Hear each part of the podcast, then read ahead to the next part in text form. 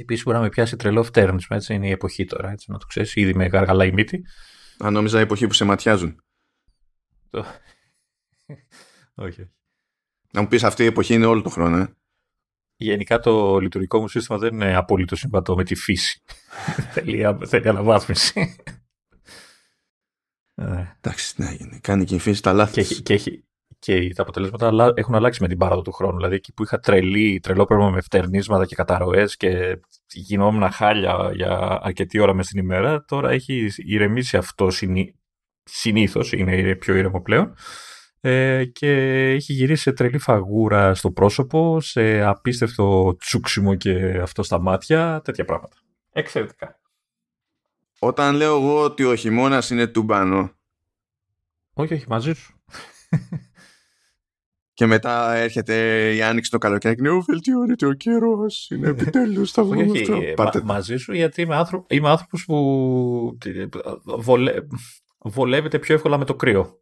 Η αλήθεια είναι με τη ζέστη δεν μπορώ να, να κάνω πολλά πράγματα. Όταν ζεσταίνομαι, εντάξει. Φρικάρω. Γιατί δεν καταλαβαίνω, σύμφωνα με όλους αυτούς του καλούς ανθρώπους σε διαφόρους εργασιακούς χώρους που θεωρούν ότι άμα κρυώνουν λόγω κλιματισμού αυτό που πρέπει να συμβεί είναι να σκάσουν όλοι οι άλλοι για να μην κρυώνουν εκείνοι. και ότι αυτή είναι η λογικότερη λύση από το να βάλουν κάτι παραπάνω εκείνοι και να μην πεθάνουν όλοι οι υπόλοιποι. Δεν ξέρω. Με χτυπάει στην πλάτη, ε. Με χτυπάει στην πλάτη. ναι, εκεί πέρα είναι άλλο το ε. πρόβλημα. Αν σε χτυπάει στην πλάτη, πρέπει να αλλάξει θέση. Κάποιος έβαλε σε κουλό θέση στο κλιματισμό. Ε, δεν ξέρω και εγώ τι. Α μην το γραφείο Τι να κάνουμε τώρα. Αλλά αυτό, εντάξει, αυτό, αυτό με τρελαίνει. Το λέω, δεν γίνεται να κρυώνω, χαμηλώστε το. Και καλά, εντάξει, να, να ζεσταίνεστε κι εσείς. Λες, ναι, θες να κάνουμε δουλειά, θες να προσπαθήσουμε να συνεργαστούμε με μένα να έχω νεύρα. Επειδή λιώνω στη ζέστη και δεν έχω καμία επιλογή. Δηλαδή, τι να κάνω, να, να γδυθώ. Η, η, αλήθεια είναι ότι εσύ δεν είσαι, το λένε, material για γραφείο, έτσι. Δεν είσαι συμβατός. Γιατί υποθέτω ότι θα πας σε κανένα γραφείο να πεις, Ε, δεν σβήνουμε και τα φώτα. Ναι, εντάξει. Υποθέτω ξεκινήσαμε, δεν ξέρω. Ναι, ξεκινήσαμε, ναι. Ε. Είχα πέσει σε μια συζήτηση πάντως για τέτοιο θέμα με το κλιματισμό και τα λοιπά και πήγε μια τύπουσα να το περάσει ξέρεις, τη στάση ότι deal with it φορά κάτι παραπάνω διότι δεν έχουμε φοβερές επιλογές άμα όλοι οι υπόλοιποι ζεσθενόμαστε, ότι ήταν σεξιστικό. Εντάξει, το, σε πόσα νανοσεκόντ έφαγε κρά από τους πάντες όμως, έτσι. Με τη μία δεν υπήρχε debate, τα μάσησε και τα πήρε πίσω μετά. Ή, ήξερε τι σημαίνει ο όρος, ή απλά το είπε έτσι για να το πει. Κοίταξε, έτσι, έτσι όπως το πάμε 9 φορές 10, νομίζω ότι δεν ξέρει κανένας πώς χρησιμοποιεί τον όρο. Απλά το χρησιμοποιεί επειδή έχει ακούσει ότι το λένε και άλλοι πλέον. Αυτό είναι σεξισμός και φασισμός. Είναι κάτι, είναι κάτι random. Δηλαδή, δια, διαφωνείς μαζί μου, ε, είσαι, είσαι σεξιστής και λες that's not how reality works, try again. Ναι, αυτό γενικά τώρα ε, θα χάσουμε όλοι μας τους ε, ακροατές, αλλά αυτό το ότι η διαφωνία κατευθείαν ε, θεωρείται ως κάτι ξέρεις, κακό ή ξέρω εγώ, το ότι δεν δέχεσαι αυτό που λέει ο άλλος αυτόματα και ξέρω εγώ μπορεί να, να ξέρεις, είναι αυτό που λέμε, ξέρεις, θα υπερασπιστώ ότι θες, αλλά δεν σημαίνει ότι μπορώ να συμφωνώ κι εγώ με όλα μαζί σου, ας πούμε. Δηλαδή, ε, δέξου το ότι, ότι μπορεί και να θεωρώ ότι αυτό που λες είναι λάθος, ξέρω εγώ. Ε, υπάρχει μια ομάδα ανθρώπων που θεωρούν ότι, πώς να σου πω ρε παιδί μου, άμα δεν δέχεσαι αυτό που λένε, ότι είναι σαν να ε, τους ακυρώνεις ολόκληρους, ας πούμε. Ε, αλλά δεν πάει ναι. έτσι. Τι να γίνει. Η διαφωνία είναι στο πρόγραμμα. Και το κακό είναι ότι ξέρεις, αρχίζουν και το λένε και άντε να αποδείξεις εσύ το ότι δεν είσαι ελέφαντα, ας πούμε. Όχι εσύ είσαι, αλλά γενικά Ναι, εντάξει, κοίτα, εγώ σε αυτές τις περιπτώσεις σταματάω και τους λέω αν μπορούν να μου δώσουν έναν καινούριο ορισμό της έννοιας για να δω αν έχω χάσει κάποιο επεισόδιο. Και επειδή ξέρεις, μετά έρχεται χαζομάρα, μετά δεν λυπάμαι τίποτα. Κράκ! Ωραία. Και δηλαδή, εντάξει, να με κατηγορήσεις για ό,τι θέλεις. Άμα δεν είσαι άξιος να το, να το στηρίξεις, εγώ θα περάσω καλά. Ωραία, μου το χάλασες γιατί εγώ ήθελα να, να ξεκινήσω αλλιώς.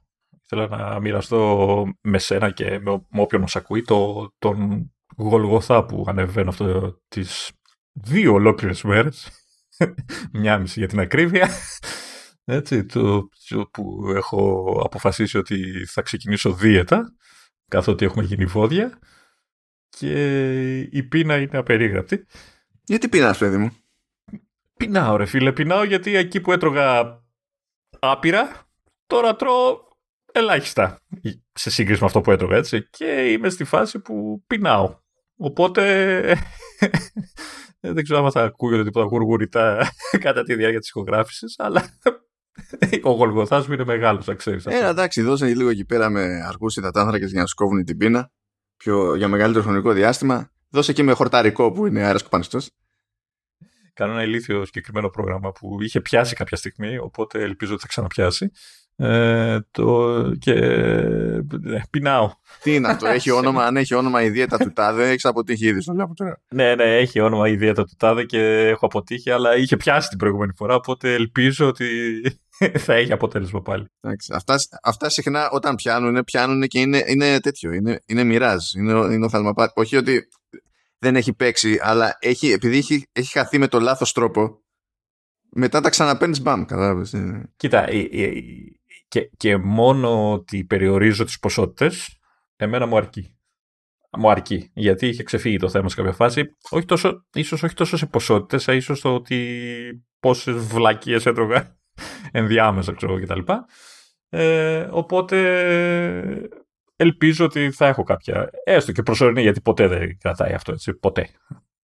Μόλις αρχίσεις και παίρνεις τα πάνω και λες: Α, τι ωραία, χάσα μισό γραμμάριο. Ε, να φάμε κάτι, θα το γιορτάσουμε. Για φαντάσου όμως να ήρθουν στο Severance και μια σου μεριά να μην ήξερε ότι η άλλη είχε ξεκινήσει δίαιτα. Θα ήταν λίγο πρόβλημα αυτό. Πω ρε φίλε, τι είπες τώρα. Φαντάζεσαι και, και, και να βγαίνεις έξω και να είσαι αδύνατος και να, να μπαίνεις μέσα και να παχαίνεις.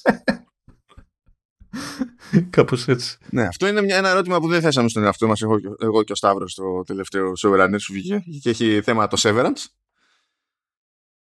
Θέσαμε όλα τα υπόλοιπα, όμως δεν ξέρω. Ε, κάπου ξέφυγε ο Σταύρος και άρχισε να μιλάει για κατσίκια. Δεν ξέρω αν στην ενδιαφέρει αυτό. ναι. ωραία, ωραία σιρούλα, περίεργη σειρά. Ε, και να, να, να, βάλω κι εγώ στο τραπέζι ότι έχω ξεκινήσει και βλέπουμε το μετάφραση είναι λαμπερά κορίτσια. Α, το Signing Girls. Ναι. ναι, ναι, το οποίο είναι και αυτό αρκετά ενδιαφέρουσα σειρά. Ξεκίνησα και την Τεχεράνη σεζόν 2. Προσπαθώ να καταλάβω αν είναι στην Ελλάδα. αν είναι γυρισμένη πάλι. Πάντα η Τεχεράνη είναι στην Ελλάδα. Σε παρακαλώ. ναι, ναι. Ε... Τι είναι, πηγαίνεις εκεί πέρα στη Φωκίωνος Νέγρη, περνάς ένα φίλτρο ένα λίγο πιο κίτρινο, Τεχεράνη. Ορίστε, δεν έχει. Ναι, ορίστε. Αυτό. Απλά διαλέ... πρέπει να διαλέξεις σωστά το κίτρινο. Αν βάλεις το λάθος ε, κίτρινο, ξαφνικά είσαι Μεξικό, κατάλαβες. Είναι... Ε, κίτρινο Τεχεράνης. Ναι. Oh, ωραία. Και ας πούμε ότι λίγα πράγματα από Apple TV Plus αυτή τη φορά. Το εξής ένα. Ε, πήρε... Αυτό πώς να το πω τώρα. Είναι σαν GLAD αλλά με δύο A. Είναι GLAAD Media Award. GLAD. Ε, που πήγε στο, σε συγκεκριμένο επεισόδιο του The Opera Conversation που ήταν συζήτηση της Opera με τον Elliot πλέον Page ε, και σκα, σκαλώνω μεταξύ, διότι πλέον επειδή έχω συνηθίσει από το όσα πετυχαίνω online και τέτοια το, το Elliot, σκαλώνω και δεν θυμάμαι. Ζορίζομαι να θυμηθώ ποιο ήταν το προηγούμενο όνομα. Ellen. Ναι. Προηγούμενο. Η Ellen Page. Μέχρι, τέλος πάντων, ναι, μέχρι πρώτη ήταν Ellen και, και έγινε τη, Elliot την ομπρέλα. Μέχρι την ομπρέλα, νομίζω. Ή το έχει αλλάξει. Στην ομπρέλα, νομίζω ήταν. Όχι, είχε στην τελευταία σεζόν, δεν είχε αλλάξει ακόμα ε, νομίζω ότι στην καινούργια σεζόν που έρχεται θα έχει περάσει αλλαγή και στο χαρακτήρα. Να. Ε, γιατί θυμάμαι ότι και οπτικά ήταν πιο κορίτσι, ας το πούμε. Έτσι, όσο μπορούσε να. Ε, σε σχέση με το τώρα, ναι, ρε παιδί μου, γιατί είχε ναι, γυριστεί σε άλλη φάση εκείνη η σεζόν, ας το πούμε. Έτσι. Και πού την είχαμε δει και σε ποιο παιχνίδι, θυμίσέ μου, τη αυτινή. Στο Beyond Two ε, Souls. Α, μπράβο. Ναι. Ε, ήταν από τα πιο κουφά τέλος πάντων του Quantum Dream, αλλά okay. δεν ήταν μάπα, αλλά ήταν, ας το πούμε ήταν awkward. Ναι, δεν, δεν το έπαιξα, δεν με τράβηξε. Το είχα ξεκινήσει, αλλά δεν το τελείωσα ποτέ. Ε. Anyway, ε... οπότε that's it. Βραβεύτηκε το συγκεκριμένο ε, επεισόδιο. Τώρα δεν ξέρω ε, ακριβώς το, Δηλαδή πιάνω, πιάνω το νόημα, αλλά δεν ξέρω ακριβώς πώς πηγαίνουν οι κατηγορίες στα Media Awards της, της GLAD. Δηλαδή πήρε ένα Media Award και δεν βλέπω ότι είναι τάδε Media Award, ξέρω εγώ, για το τάδε, ξέρω αυτή, αυτή την κατηγορία ή για αυτό το λόγο. Τουλάχιστον δεν το βλέπω στο, στο δελτίο τύπου, ρε παιδί μου. Οπότε δεν μπορώ να δώσω flavor στη, στην όλη φάση. Δεν ξέρω τι, τι παίζεις. Anyway, αυτό ήταν το Apple TV Plus. Δεν έχει άλλο. Ε, μ' αρέσει που δεν το βλέπεις ρε εσύ. Δεν το βλέπω. Outstanding Variety or Talk Show Episode Category. Αλήθεια, εσύ δεν το πήρε το μάτι μου καθόλου. Και κοίταζα και ήμουν κούκου. Δεύτερη παράγραφο, πρώτη-πρώτη γραμμούλα. Εντάξει, κουλός. Ναι, OK. Okay. Εντάξει λοιπόν. κουλός, όχι τυφλός. ε, ήταν τόσο τύφλα αυτό που κουλάθηκαν τα μάτια. Δεν ήταν. ναι. OK, okay, οπότε εντάξει, τουλάχιστον καταλαβαίνω το, το concept της κατηγορίας πλέον. Εντάξει. Γιατί επειδή είναι ρε παιδί μου, πώς να σου πω, είχε, είχε ρεύμα αυτή η κίνηση και ε, το ότι ήταν η πρώτη συνέντευξη ρε παιδί μου και η πρώτη συζήτηση του θέματος και τα λοιπά και σε τέτοιο, σε τέτοιο level προσωπικότητα δηλαδή με την όπρα και τα συναφή ε, έχει άλλο εκτόπισμα ρε παιδί μου οπότε δεν είναι περίεργο να, να πάρει βραβείο σε τέτοια, σε τέτοια διοργάνωση ρε παιδί μου που υποτίθεται ότι εστιάζει ακριβώς σε τέτοια θέματα οπότε εντάξει make sense τώρα λοιπόν πάμε στο Apple Arcade που είχαμε καινούριο. Είχαμε κατά μία έννοια original αυτή την εβδομάδα. Όχι κατά μία έννοια. Ε, απλά είναι παλιά σειρά. Είναι το, το, από τη σειρά το, τα, τα Badlands. Έχουμε το Badland Party. Ε, όσοι έχουν δει τα προηγούμενα δεν έχει κάποια ουσιαστική διαφορά. Το ίδιο παιχνίδι είναι απλά πλέον υποστηρίζεται local και online multiplayer. Ε, αυτό. Ε, platform. Platform. Είναι έστω platform, αλλά με μηχανισμό κίνησης που θυμίζει, πώς το λέγανε και το διαλεμένο, Flappy Bird. Ναι. Κάπως έτσι. Ε, οπότε tap-tap την οθόνη για να πετάει ο χαρακτήρας χωρίς να πέφτει κάτω και να σκοτώνεται και να χτυπάει σε πόδια και αυτά. Προσπαθείς να τον ελέγξεις, να περάσεις στα διάφορα εμπόδια. Το θέμα είναι ότι συνήθως σε κάθε πίστα έχεις να ελέγξεις περισσότερου του ενός. Σε κάποιες φάσει μπορεί να έχεις και κάμια πενινταριά ε, τους οποίους θεωρητικά σε κάθε επίπεδο σου έχει ένα objective ότι πρέπει να σώσεις τόσους ξέρω εγώ, για να πάρεις το πρώτο αστεράκι ξέρω, κτλ. Ε, αλλά ο, ο όλος χειρισμός αυτό το πράγμα το κάνει εκνευριστικά δύσκολο ε, γιατί η κίνηση όπως και στα τύπου Flappy Bird έχει ξέρεις, μια μικρή αδράνεια οπότε δεν έχεις άμεσο έλεγχο ξέρεις, να στρίψεις γρήγορα αριστερά δεξιά δηλαδή το κάνει αλλά έχει μια μικρή καθυστέρηση και όταν έχεις πολλούς σε, ε, σε μια πίστα να ελέγξεις και ο καθένας είναι σε διαφορετικό σημείο και σε όλα τα σημεία υπάρχουν ξέρω, καρφιά, πρέσες που σε λιώνουν και αυτά. Είναι λίγο απίθανο να, να, να καταφέρεις εύκολα τουλάχιστον να, να, να τους σώσεις όλους. Έχει, ε, θα έλεγα ότι το, το σύστημα αφής είναι αυτό που βολεύει περισσότερο. Το δοκίμασα, δεν το δοκίμασα με χειριστήριο, το δοκίμασα όμως ε, στο Mac με mouse. Δεν με πολύ βόλεψε γιατί ενώ όταν ε, παίζεις με την ε, οθόνη αφής μπορείς να έχεις ξέρεις αριστερά-δεξιά από ένα δάχτυλο και να πατάς ανάλογα για να προς τα που θες να πάει ο χαρακτήρας σου. Στο, με το mouse από ό,τι κατάλαβα πρέπει να κουνάς τον δείκτη στην οθόνη αριστερά ή δεξιά για να κάνεις το κλικ. Παράνοια, παράνοια κατευθείαν. Ναι, ναι, κάτι που δεν βολεύει γιατί το παιχνίδι απαιτεί ε, απόλυτα ξέρεις, μικροκινήσεις και διορθώσεις ε, στην πορεία του χαρακτήρα για να μπορέσεις να κάνεις ό,τι είναι να κάνεις. Οπότε το να τρέχει το mouse από τη μία στην άλλη για να μπορέσει να στρίψεις αριστερά ή δεξιά, ε, δεν βολεύει. Τώρα με το χειριστήριο δεν έχω, δεν, δεν ξέρω πώς ακριβώς δουλεύει, αλλά σίγουρα. Ε, με το χειριστήριο θα είναι εντάξει πια, γιατί θα σου έχει ένα κουμπί που στην ουσία θα είναι, ας το πούμε, jump. Και... Α, ναι, και θα έχει και το μοχλό λογικά. Ε, ναι, αυτό. Ε, ελπίζω να είναι κάπως έτσι γιατί αν θες να παίξεις multiplayer είναι απαραίτητο. Ο, έτσι, πάει, έτσι ήταν και, στα, έτσι ήταν και τα, στα console ports των προηγουμένων Badlands. Α, OK. Okay. Ε, το, το, είναι απαραίτητο για τα local, έτσι, δηλαδή γιατί υποστηρίζει να παίζουν δύο έως τέσσερις παίκτες σε, σε μία συσκευή. Οπότε ο καθένας έχει το χειριστήριό του κτλ. Οπότε, OK. Okay. Mm. Αν και λέει για split screen controls, τώρα τι εννοεί, χωρίζει την οθόνη και ο καθένας έχει από ένα μέρος της οθόνης. Ε, ε, δεν, δεν νομίζω να βολέψει ιδιαίτερα. Ε, έχει online. Δεν καταφέραμε να παίξουμε μαζί που σου έλεγα. να το δοκιμάσουμε πώς λειτουργεί το όλο θέμα. Δεν καταφέραμε γιατί κανείς δεν θέλει να παίξει μαζί σου, Λεωνίδα. ναι, ναι, τα έχουμε πει αυτά. αυτό. Το έχουμε πει αυτό. Ε, καλύτερα γιατί ε, το παιχνίδι είναι πολύ προσεγμένο. Όλη η σειρά ήταν πάντα πολύ προσεγμένη. Ε, με εκνευρίζει. Με εκνευρίζει απίθανα, το έλεγα και εκτός ε, ηχογράφησης. Ε, γιατί αυτό το λίγο, ασα, η λίγο ασαφής ε, κίνηση, αυτός το σύστημα χειρισμού, το οποίο είναι επίτηδες. Αυτό είναι όλος ο στόχος του παιχνιδιού, να μπορέσει να ισορροπήσεις στον αέρα διάφορους. Ε, εμένα με καταλήγει να με εκνευρίζει γιατί έχω μάθει να έχω πιο. Ξέρεις, θέλω να έχω ε, χειρισμό πιο ακ, ε, ακριβίας ώστε να μπορώ να ελέγχω απόλυτα τους χαρακτήρες που έχω στην οθόνη κτλ. Οπότε αυτό ε, με εκνευρίζει. Δεν ξέρω αν στο κοπ θα βελτιώνει την κατάσταση, θα παίρνει κάποιος κάποιον χαρακτήρα και κάποιος κάποιον άλλον και θα μοιράζεται λίγο η κατάσταση και αυτά. Αλλά έχω την εντύπωση ότι θα γίνεται περισσότερο χάος. θα έχει περισσότερο χαμό η όλη φάση. Ε, παράπονο έχω όταν παίζεις μόνος σου, έχεις δυνατότητα να κάνεις, επειδή κάμια φορά, πολλές φορές μάλλον έχεις δύο χαρακτήρες. Ξεκινάς με δύο χαρακτήρες που είναι διαφορετικοί, γιατί κάθε χαρακτήρας μπορεί να έχει και κάποια features ξέρεις, διαφορετικά. Άλλος πετάει, άλλος μπορεί να κάνει role μόνο στην πίστα κτλ. Οπότε όταν έχεις δύο διαφορετικούς χαρακτήρες, ένα μπλε και ένα κόκκινο, συνήθως κάπως έτσι, ε, έχεις τη δυνατότητα να τους κάνεις switch. Έχει ένα κουμπάκι πάνω στην οθόνη το οποίο κάνει κάνεις αναλλαγή του χαρακτήρα ανάλογα με το τι θες να, να, να κουνήσεις κτλ. Βέβαια, όταν δεν ελέγχεις τον, ε, τον ε, άλλο χαρακτήρα, κουνιέται μόνος του, αλλά εντάξει, είναι AI, οπότε μπορεί να κάνει και πούρδες.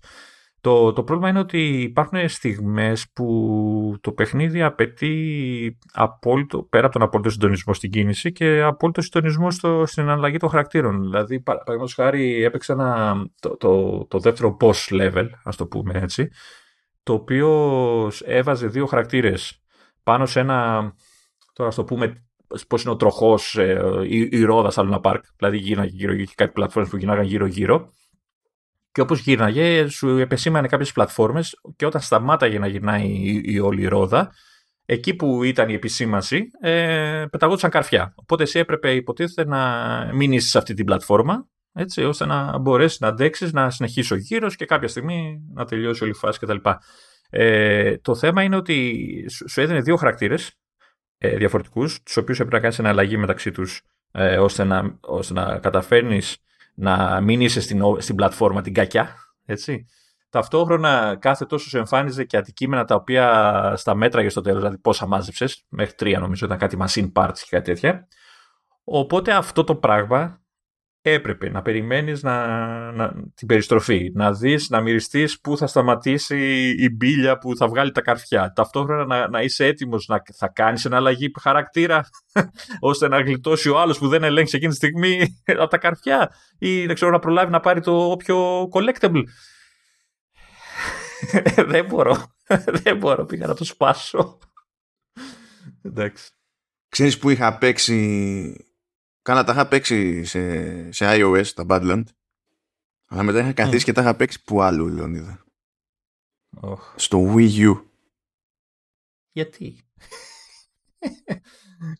Καταρχάς γιατί είχες Wii U. Τι γιατί είχα Wii U; Ήταν, πώς το λένε, σε, σε κάθε γενιά, ε, τα, τα, τελευταία χρόνια κάνω ένα skip εγώ. Δηλαδή το Wii U ήταν ηθελημένα, δεν το πήρα ποτέ, δεν μου άρεσε ποτέ σαν μηχάνημα. Όχι, πάντα παίρνει όλες τις ε, κονσόλες. Και εμένα μου άρεσε το, το Wii U. Απλά ήταν κουλό σαν...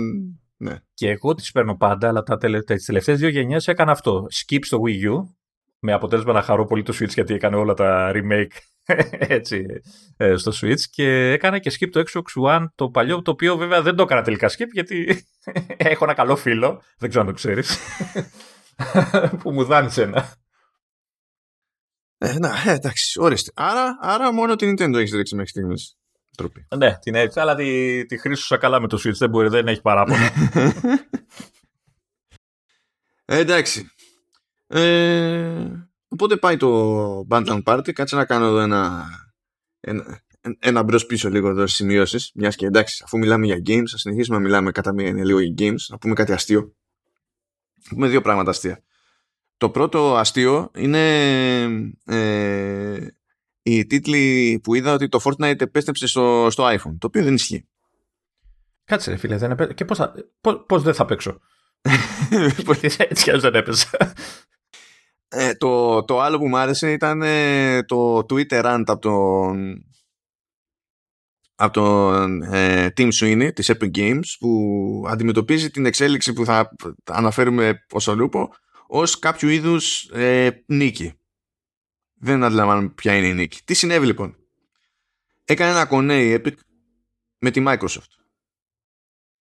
Και η Microsoft έχει συνήθως ως ε, έξτρα ε, παροχή του, ε, του, του Game Pass, αλλά στο Ultimate, άμα πληρώνει κάποιος το Xbox Game Pass Ultimate, έχει ως έξτρα παροχή σε ορισμένες χώρες, μεταξύ των οποίων δεν είναι η Ελλάδα, το λεγόμενο Xbox Cloud Gaming. Πράγμα που σημαίνει ότι τέλος πάντων ε, παιχνίδια που έχουν υποστήριξη για το, για το cloud μπορεί να τα στριμάρονται σε διαφορετικές συσκευές, σε PC, Mac, ξέρω και αντίστοιχα κινητά, tablets και τα συνάφη και να παίζει κάποιος από εκεί πέρα. Αυτό το περίεργο που έγινε τώρα είναι ότι η πρόσβαση στο Fortnite μέσω του Xbox Cloud Gaming προσφέρεται χωρίς ε, χρέωση άσχετα με το αν κάποιος έχει Game Pass ή όχι. Α, ε, οπότε αν είχαμε θα μπορούσε να το παίξει κάποιος χωρίς να είναι συνδρομητής. Αυτό. Ναι. Δηλαδή είναι σαν, να, σαν σε αυτή την περίπτωση ειδικά το Xbox Cloud Gaming να είναι ένα προϊόν από μόνο του, ας το πούμε έτσι. Και όχι ένα perk σε συνδρομητή. Και κάνανε αυτό το κονέρε, παιδί μου, το οποίο φυσικά προφανώς και βολεύει τη Microsoft γιατί άμα πας να αγοράσεις οτιδήποτε μετά στο Fortnite κρατάει μερίδιο η Microsoft οπότε να και που έχει τσάμπα το, το cloud ας πούμε για, για ένα παιχνίδι σαν το Fortnite μια χαρά περνάνε. Και έχουμε πει ότι ο Sweeney δεν έχει πρόβλημα να τους τα παίρνουν ε, οι εταιρείες που έχουν κονσόλες. Ε, εκεί δεν διαφωνούν με τα ποσοστά ε, το οποίο δεν είναι τέλος πάντων κάποιο είδους νίκη για την Epic, από την άποψη ότι αυτό είναι ακριβώς αυτό που επιτρέπει η Apple. Αυτό, αυτό ήθελα να πω, ότι το, το ξέραμε ότι κάποια στιγμή θα γίνει, γιατί το, το, το είχα αφήσει αυτό το πράγμα. Ε, ε, ναι, δηλαδή κόντρα έχει και με τη Microsoft για, για το θέμα του, του Game Pass και η θέση που πήρε η Apple είναι κάτω, κάτω stream μέσω Safari. Και αυτό κάνει τώρα εδώ. Θα, μου πει. Τώρα βέβαια stream, έτσι, που σημαίνει data. Μιλάμε για mobile. Ναι. θα πονέσουν πολλές τσέπες. Ναι, άμα δεν έχεις και καλά, ξέρεις κάποιο πρόγραμμα που να είναι με απεριόριστα γενικά και αόριστα. Ε, Συνήθως και ειδικά στις ηλικίες που αναφέρεται το παιχνίδι, έτσι, που είναι πιο μικρή συνήθως, τι data να έχεις, δηλαδή με το ζόρι έχουν κινητό ε, για να μπορούν να παίξουν, ας πούμε. Ε, και επειδή συνήθως δεν έχουν και την. Ε, έχω, έχω συνειδητοποιήσει ότι υπάρχουν και κόσμος που δεν συνειδητοποιεί τι σημαίνει δεδομένα και τι σημαίνει WiFi, ποια είναι η διαφορά δηλαδή. Και ξαφνικά έρχεται ένας λογαριασμός και λένε γιατί; Αλλά αυτό λέω ότι. Εντάξει, αυτά είναι σημεία των καιρών. Δεν. Δηλαδή θέλει, δεν θέλει κάποιος θα το μάθει. Από ένα σημείο και ε, θα το μάθει, αλλά θα το μάθει αργά νομίζω. δηλαδή, αν το, ο κανακάρι του παίζει Fortnite στο δρόμο με το κινητό του, ε, θα έρθει ο λογαριασμός Εντάξει. Εντάξει, τι να, τι να σου πω εκεί πέρα. Δεν, δεν γίνεται. Όταν, όταν κάνουν νέα πράγματα, κάπως πρέπει να. Δηλαδή, μπαίνουμε στην διαδικασία να προσαρμοστούμε όλοι. Δεν είναι ότι. Mm-hmm. Να σου πω, δεν έχει μόνο η μία μεριά ευθύνη. Τι να κάνουμε δηλαδή τώρα. Όχι, όχι, δεν το, το, λέω για ευθύνη. Το λέω απλά ότι θα γίνει χαμός. εγώ πιστεύω θα αρχίσουμε να ακούμε τέτοια πράγματα σε λίγο καιρό. Ναι. Α δούμε. Έτσι κι αλλιώς ακούμε τόσο καιρό ότι το 5G θα αλλάξει τα πάντα, θα φέρει τα πάνω κάτω. Εμείς τα λέγαμε εδώ πέρα ότι. Ρε, εσύ, να σου πω κάτι. να σου πω κάτι. Δεν έχω αισιοδοξία. Ε, εδώ βγήκε το Switch Sports και πάλι σπάνε τηλεοράσεις ο κόσμος. Δηλαδή. ναι, γιατί προς, ακόμα και να μην έχεις παίξει το παλιό και να θυμάσαι τις ιστορίες που μερικοί ξεφεύγανε και διαλύανε τηλεοράσεις, είναι, θέλει πολύ μυαλό για να το καταλάβεις αυτό το πράγμα. Θέλει πολύ μυαλό για να καταλάβεις εσύ ο ίδιος, αν είσαι τόσο off, ώστε είναι πιθανό να σου φύγει τέλος πάντων το χειριστήριο από το χέρι. Ναι. Και αυτό το λουράκι που βάλαν δεν είναι διακοσμητικό, ας πούμε, στη συσκευασία, έτσι. Εντάξει. Ε, ναι, ναι. Και πάλι καλά που τα τέτοια, τα, τα, ε, τα Joy-Con είναι και πιο μικρά από τα Wii Remote. Και πιο ελαφριά. Δηλαδή, θέλει περισσότερη προσπάθεια για να διαλύσει τη τηλεόραση. Και το καταφέρνουν. Κάτι μου λέει θα αρχίσει, θα αρχίσει η Nintendo να βγάζει αυτά τα, τα πράγματα που βάζαμε τα χειριστήρια αυτά τα μεξιλαράκια για να σώσει την κατάσταση. Α, εκείνα ήταν. Α, ναι, τα θυμάμαι κάτι διαφανή από αυτό τέτοια. Ναι. Τόσο. Mm. Εντάξει. Ναι, αυτό. Πα, Παλεύεις με το ότι ο άλλος είναι Ούγκανο. Και δεν ελέγχει τον εαυτό του εκείνη τώρα. Εντάξει, αλλά, αλλά στην περίπτωση εδώ με τα δεδομένα που σου λέω, ε, πιστεύω θα την πατήσουν πολύ χωρίς να το θέλουν έτσι. Δηλαδή θα ξεχαστούν, πώς να το πω, κάπως έτσι. Βασικά το θέμα είναι ότι μπορεί να το πάρει χαμπάρι ένα, ένα παιδί και να αρχίσει να δίνει πόνο πριν το πάρει χαμπάρι ο, ο γονέας και χωρίς να συνειδητοποιεί το παιδί τι σημαίνει αυτό για data και τέτοια. Εκεί, εκεί είναι το περιθώριο που μπορεί να δημιουργήσει ένα θέμα, ας πούμε. Τώρα, και, και μιλάω για, για παιδιά τώρα, γιατί εντάξει, πιο μεγάλοι νέοι έφηβοι ξέρουν, ρε παιδί μου, εντάξει. Αλλά επειδή το Fortnite για κάποιο λόγο το παίζουν πολύ μικρότερες ηλικίες, από 17 χρόνια και 16 χρόνια, ε, θα έχει ζήτημα. Εδώ βλέπεις καταστάσεις που ακούς, δηλαδή μάλλον ε, περιπτώσεις που λέει χρέωσε την κάρτα 2.500 ευρώ, ξέρω εγώ, γιατί αγόραζε μπουρδες στο τάδε παιχνίδι, ας πούμε, χωρίς να το καταλάβει. Ε, οπότε κρούω τον, κου, τον κόδωνα του, του κινδύνου για τους γονείς όσον αφορά το Fortnite στα κινητά. Νομίζω θα έλεγες κρούω τον κούο. Τον κούο. Κρούω κούο. Ε, λοιπόν, θα μείνουμε λίγο σε, σε gaming, διότι ε, φύτωσε το Total War Warhammer 3 και θα πείτε τώρα τι κουλό είναι αυτό, αφού συνήθως δεν κάθεστε να ασχολείστε εδώ πέρα με τι παιχνίδια βγαίνουν γενικά σε Mac. Ε, γιατί δεν βγαίνουν, ε; Γιατί δεν βγαίνουν, όχι. Ναι, εντάξει.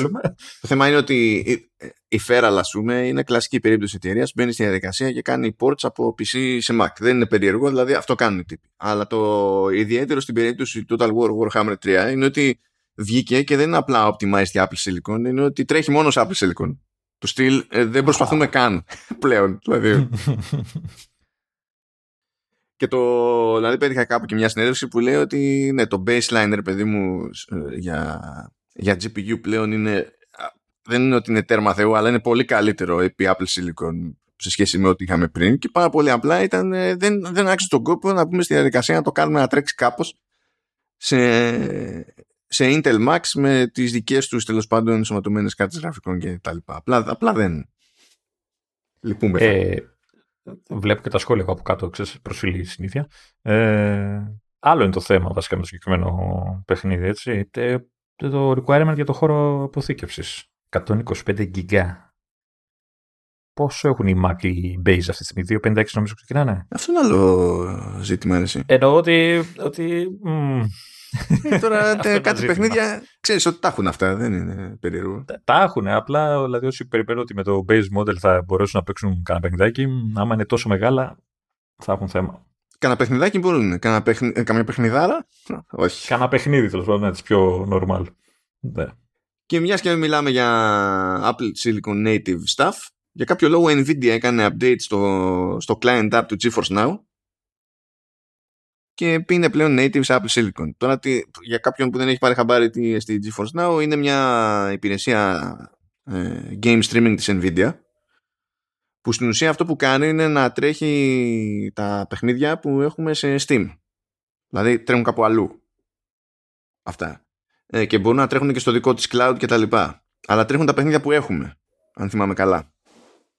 Τέλος πάντων, όπως και να έχει. Έχει, Νομίζω έχει και δικά της. Έχει ή αγοράζει, δεν ξέρω πώς. Έχει πλέον το έχει, έχει περιπλέξει λίγο τη φάση. Έχει διαφορετικά επίπεδα συνδρομής ε, με βάση το, την ισχύ του hardware που το χωρίζει τώρα με βάση την GPU. Ξέρεις πόσο καλή GPU παίρνεις ρε παιδί μου στο, στο δικό της σερβερ.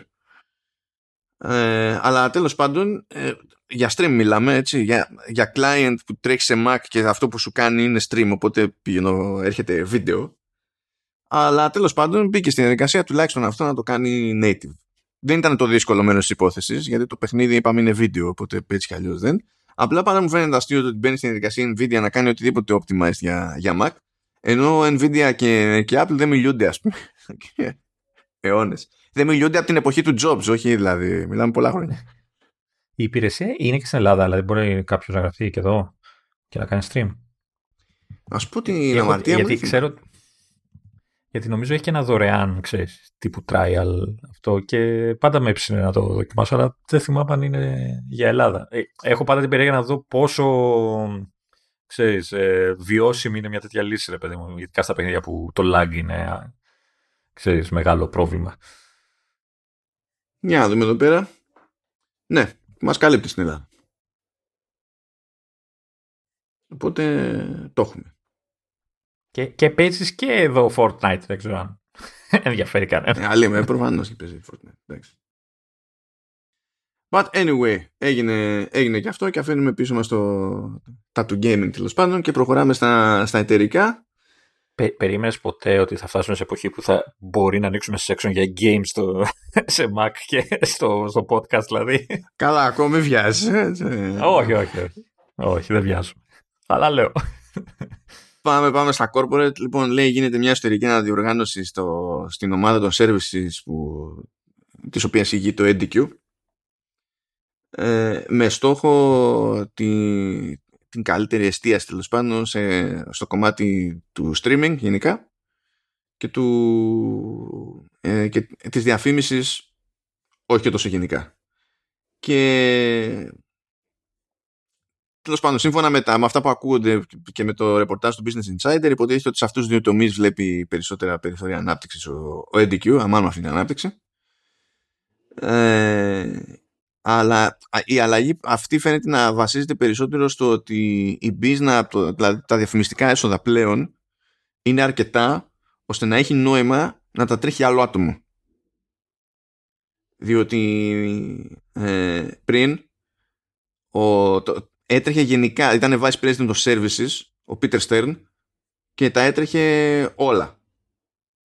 Τώρα θα συνεχίσει να τρέχει τα όλα Δηλαδή Apple TV Plus, ε, Apple News, Apple Books, iCloud, ε, Apple Fitness Plus και Apple One θα τα τρέχει όλα αυτά αλλά φεύγει από πάνω του το διαφημιστικό και πλέον θα υπάρχει advertising vice president στην, στην Apple που θα είναι ο Todd Terezi και θα κάθεται και θα δίνει περισσότερο πόνο με το διαφημιστικό. Τώρα αυτό δεν ξέρω δηλαδή επειδή ένα από τα πράγματα για τα οποία κατηγορείται η Apple είναι ότι με αυτά που κάνει στην ουσία δημιουργεί περισσότερες ευκαιρίες για τη δική της διαφημιστική δραστηριότητα περιορίζω στο tracking σε άλλους ας πούμε και τα λοιπά. Δεν ξέρω πόσο καλά θα πάρουν ορισμένα αυτιά το ότι α, τώρα ο, ο διαφημιστικός τζίρος είναι αρκετά καλός.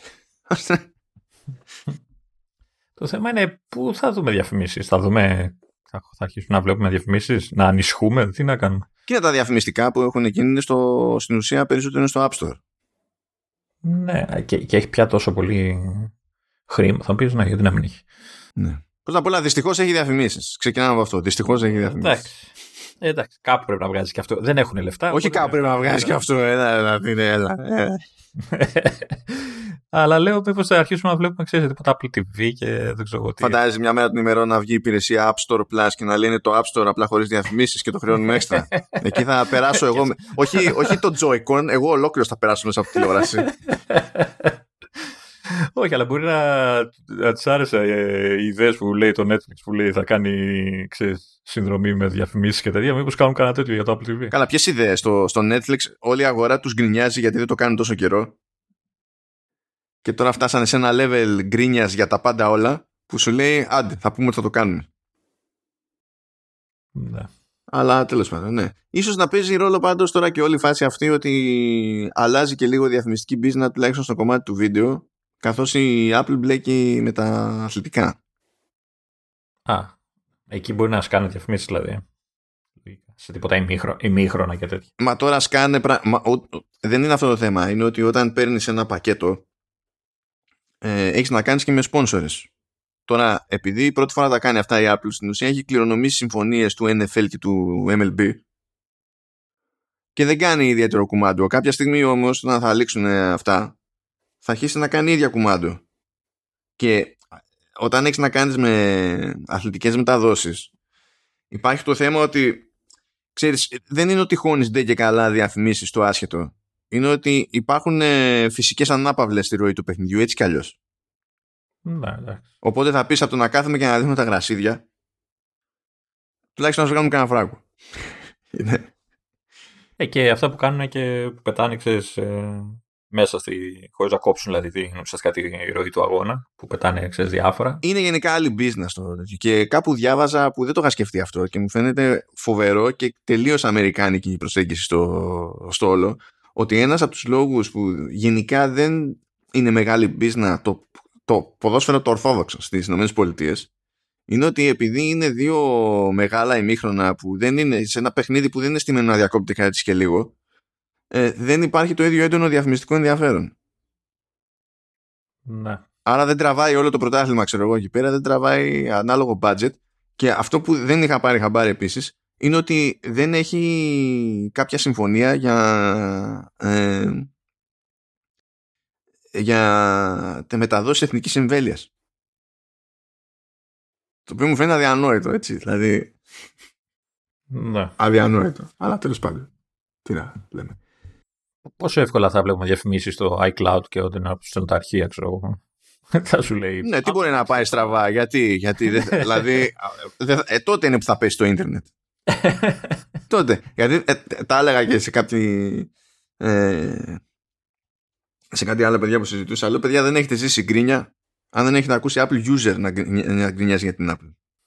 Είναι άλλο το level. Εσείς λέω φαντάζεστε ότι Ω, αυτό είναι έτσι, αυτό είναι το άλλο και παθαίνουμε, παθαίνουμε εδώ πέρα ψύχωση με κάτι λεπτομέρειες τέρμα Θεού που άμα σας τα εξηγήσουμε θα πείτε εντάξει, εντάξει είστε ψυχοπαθείς. Και θα πούμε ναι είμαστε ψυχοπαθείς. Αλλά εντάξει. Αυτό σημαίνει ότι έχουμε και μια εμπειρία στην κρίνια της προκόπασης. Δηλαδή, ναι, ναι. Ξέρουμε τι δεν ξέρω, δεν, δεν ξέρω εγώ από αυτά.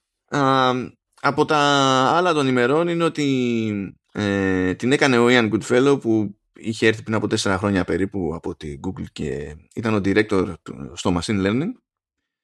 Ε, και την έκανε για διαφόρους λόγους λέει αλλά φαίνεται ότι από τους σημαντικούς ή ο σημαντικότερος ήταν ε, η, η πρόσφατη πολιτική της Apple τέλος πάντων για την επαναφορά στο γραφείο ο, ο, ο τύπος ε, γούσταρε πολύ που είχε αράξει το σπίτι του σαλόνι και δούλευε έτσι.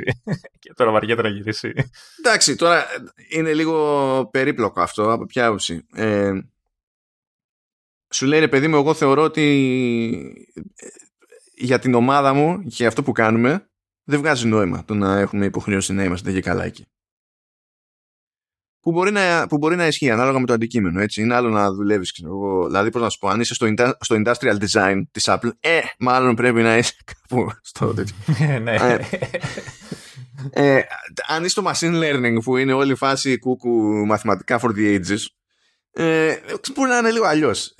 Δεν, δηλαδή, το, το, το, εγώ θα σου πω, έχει δίκιο ρε παιδί μου και μαζί του όλοι και τα λοιπά.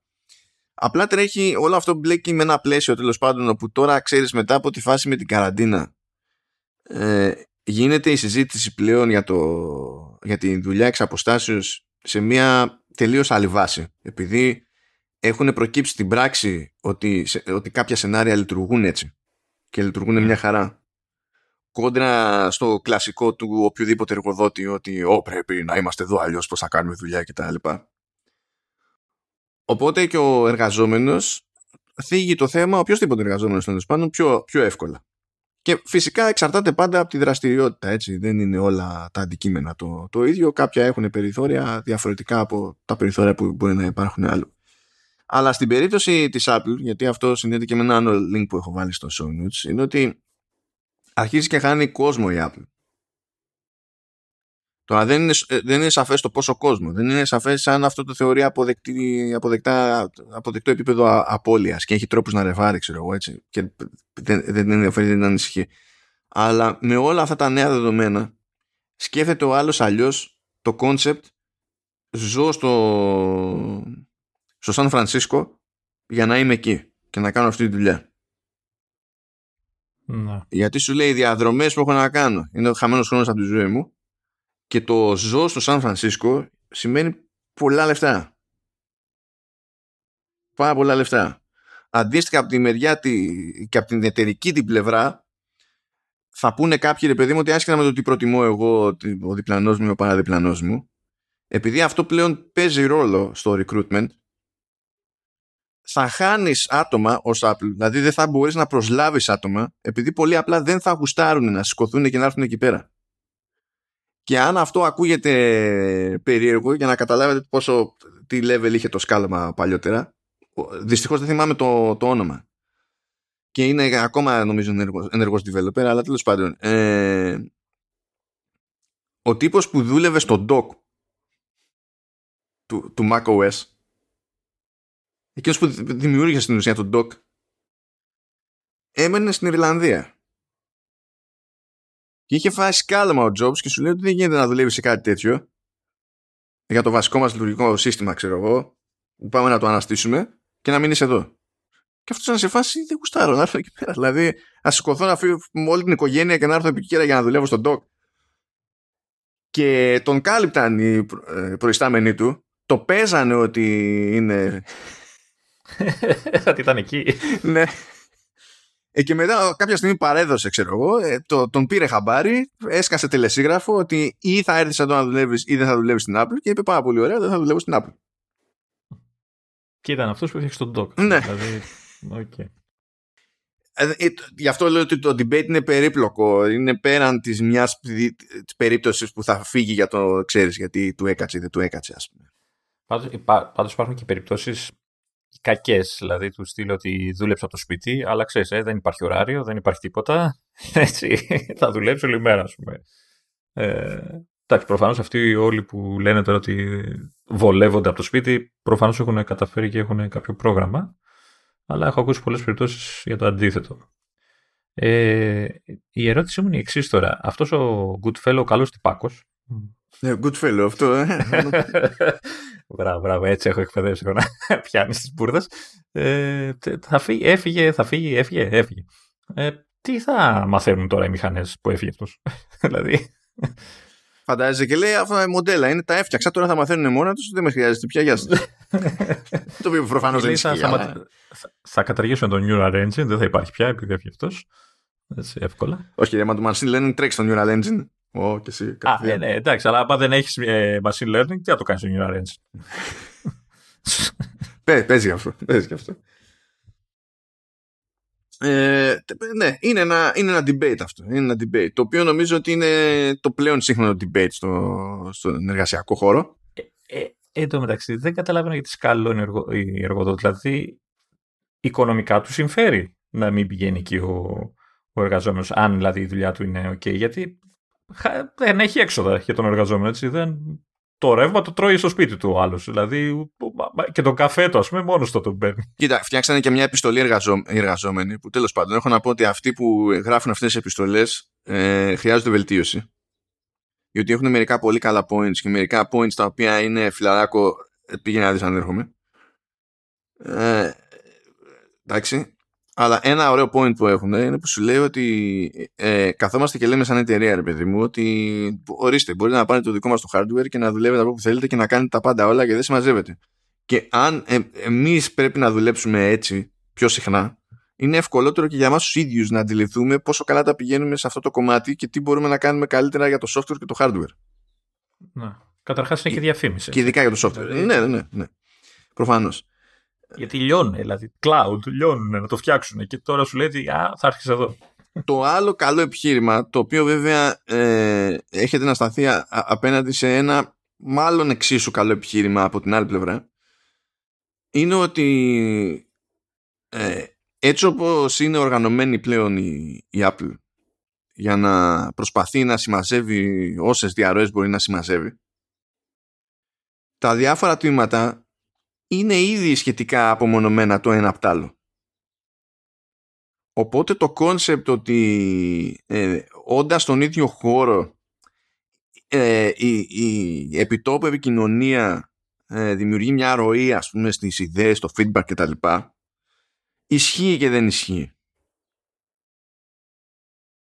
Δηλαδή ένα, ε, το, ε, αυτό το δεύτερο καλό επιχείρημα που έχουν οι εργαζόμενοι είναι όσο καλό είναι ε, επειδή η, η Apple πολεμά τις διαρροές όπως πολεμάει. Και μπορεί να δημιουργείται και ένα θεωρητικό ζήτημα μετά για το πώς γίνεται το εξαποστάσεως monitoring σε τέτοιες περιπτώσεις, έτσι. Τέλος πάντων, είναι περίεργο όλα αυτά. Υπάρχουν προβλήματα και από τις δύο πλευρές, εντάξει, δεν το συζητάω. Αλλά ε, α, ε, εγώ θα, θα, θα ταχθώ υπέρ της άποψης του να υπάρχει ευελιξία. Δηλαδή, αν το επιτρέπει η δουλειά και ο άλλος θέλει, ας βρεθεί ένας τρόπος να γίνει. Δηλαδή να το επιτρέπει τη δουλειά να μείνει ο άλλος στο σπίτι του και να το θέλει ο άλλος να μείνει στο σπίτι του. Από το να τον χάσεις ή να υπάρξει κόντρα ή να υπάρξει δυσαρέσκεια και αυτά. Ας... Υπάρχουν τρόποι. Δηλαδή η Apple είναι η ίδια τους φτιάχνει αυτούς τους τρόπους. Ε, κάντε το. Ευελιξία. Ευελιξία λέγεται. Νομίζω ότι είναι λογικό να μπορείς να αφήσεις τον μάνατζερ της Α της Β ομάδας τέλος πάντων να, να αποφασίσει τι είναι αυτό που βολεύει την ομάδα στη Και στο κάτω-κάτω, ξέρω, οργανώνεις και πρόγραμμα με meetings, ξέρεις, κάθε τόσο συναντιόμαστε για να μαζέψουμε και να πούμε ό,τι είναι να πούμε, ξέρω εγώ. Ναι, και εκεί πέρα θέλει ένα προγραμματισμό, όχι. Γιατί φαντάζομαι για αυτό το λόγο ότι έχει βάλει συγκεκριμένες μέρες για το γραφείο για Apple, από την άποψη ότι προσπαθεί να γλιτώσει τα, τα ευρυδικά meetings τα οποία είναι λίγο σπάσιμο νεύρων. Δηλαδή, μισοί είμαστε εδώ ή μισοί είμαστε εκτός. Και προσπαθούμε όλοι μαζί να συνδυαστούμε. Δηλαδή, είναι, είναι πιο OK να είμαστε όλοι εκτός και να είμαστε σε ένα Zoom call, ας πούμε, ε, ή να είμαστε όλοι εκεί. Ναι. Τουλάχιστον για, για να καταλήξει να είναι πιο εύκολα χρήσιμο ένα ομαδικό call, τέλος πάντων, ένα meeting τέτοιο. Αλλά, τέλος πάντων, OK. Okay. Ε, πάμε σε κάτι έτσι πιο ευχάριστο. Για να καταλάβετε πόσο ευχάριστο είναι Apple, Google και Microsoft συμφώνησαν σε κάτι. Ε, συμφώνησαν βασικά ότι θα, ε, θα προσφέρουν μέσα στο επόμενο έτος διευρυμένη υποστήριξη στο, σε ένα στάνταρ που λέγεται FIDO και έχει να κάνει ε, με τη σύνδεση σε λογαριασμούς, υπηρεσίες κτλ. χωρίς τη χρήση password. Όχι ρε φίλε, έλα τώρα, το 1, 2, 3, 4, 5, 6, 7, 8 θα πεθάνει. Θα πεθάνει. Θα πεθάνει. Ω, εντάξει και το two-factor authentication και τα λοιπά που ανοίγουν και όσες τρύπες ανοίγουν για ενδεχόμενο phishing ανάλογα με το αν είναι SMS, αν, δεν είναι, αν είναι με εφαρμογή authentication ή όχι και τα συναφή. Ε, σε κάποιο βαθμό Google, Apple και Microsoft ήδη στηρίζουν το FIDO standard απλά ο καθένας λίγο με τον τρόπο του και στην ουσία αυτό που έχουν συμφωνήσει είναι να το υποστηρίξουν όλοι με τον ίδιο τρόπο και είναι το πλήρως. signing with, uh, with Apple αυτό εκεί πάνω ε, είναι αυτό το πρότυπο; Ε, δεν είναι πάνω. Το, το Fido είναι το Fido. Αλλά η Apple το, το χρησιμοποιεί. Αυτή είναι μια περίπτωση με την οποία το χρησιμοποιεί, νομίζω. Ή αντίστοιχα, όταν πας να κάνεις κάπου login από το τηλέφωνο σε υπηρεσία Apple, ας πούμε, και μπορεί να σου βγάλει επιλογή να κάνεις login με το Face ID, το Touch ID. Και αυτό στην ουσία βασίζεται στο, στο Fido. Ή το, αυτό που κάνει το, το ρολόι που ξεκλειδώνει ξέρω, το Mac όταν ε, το φοράς, κάτι τέτοιο είναι και αυτό. Είναι και αυτό μέσα στα πλαίσια.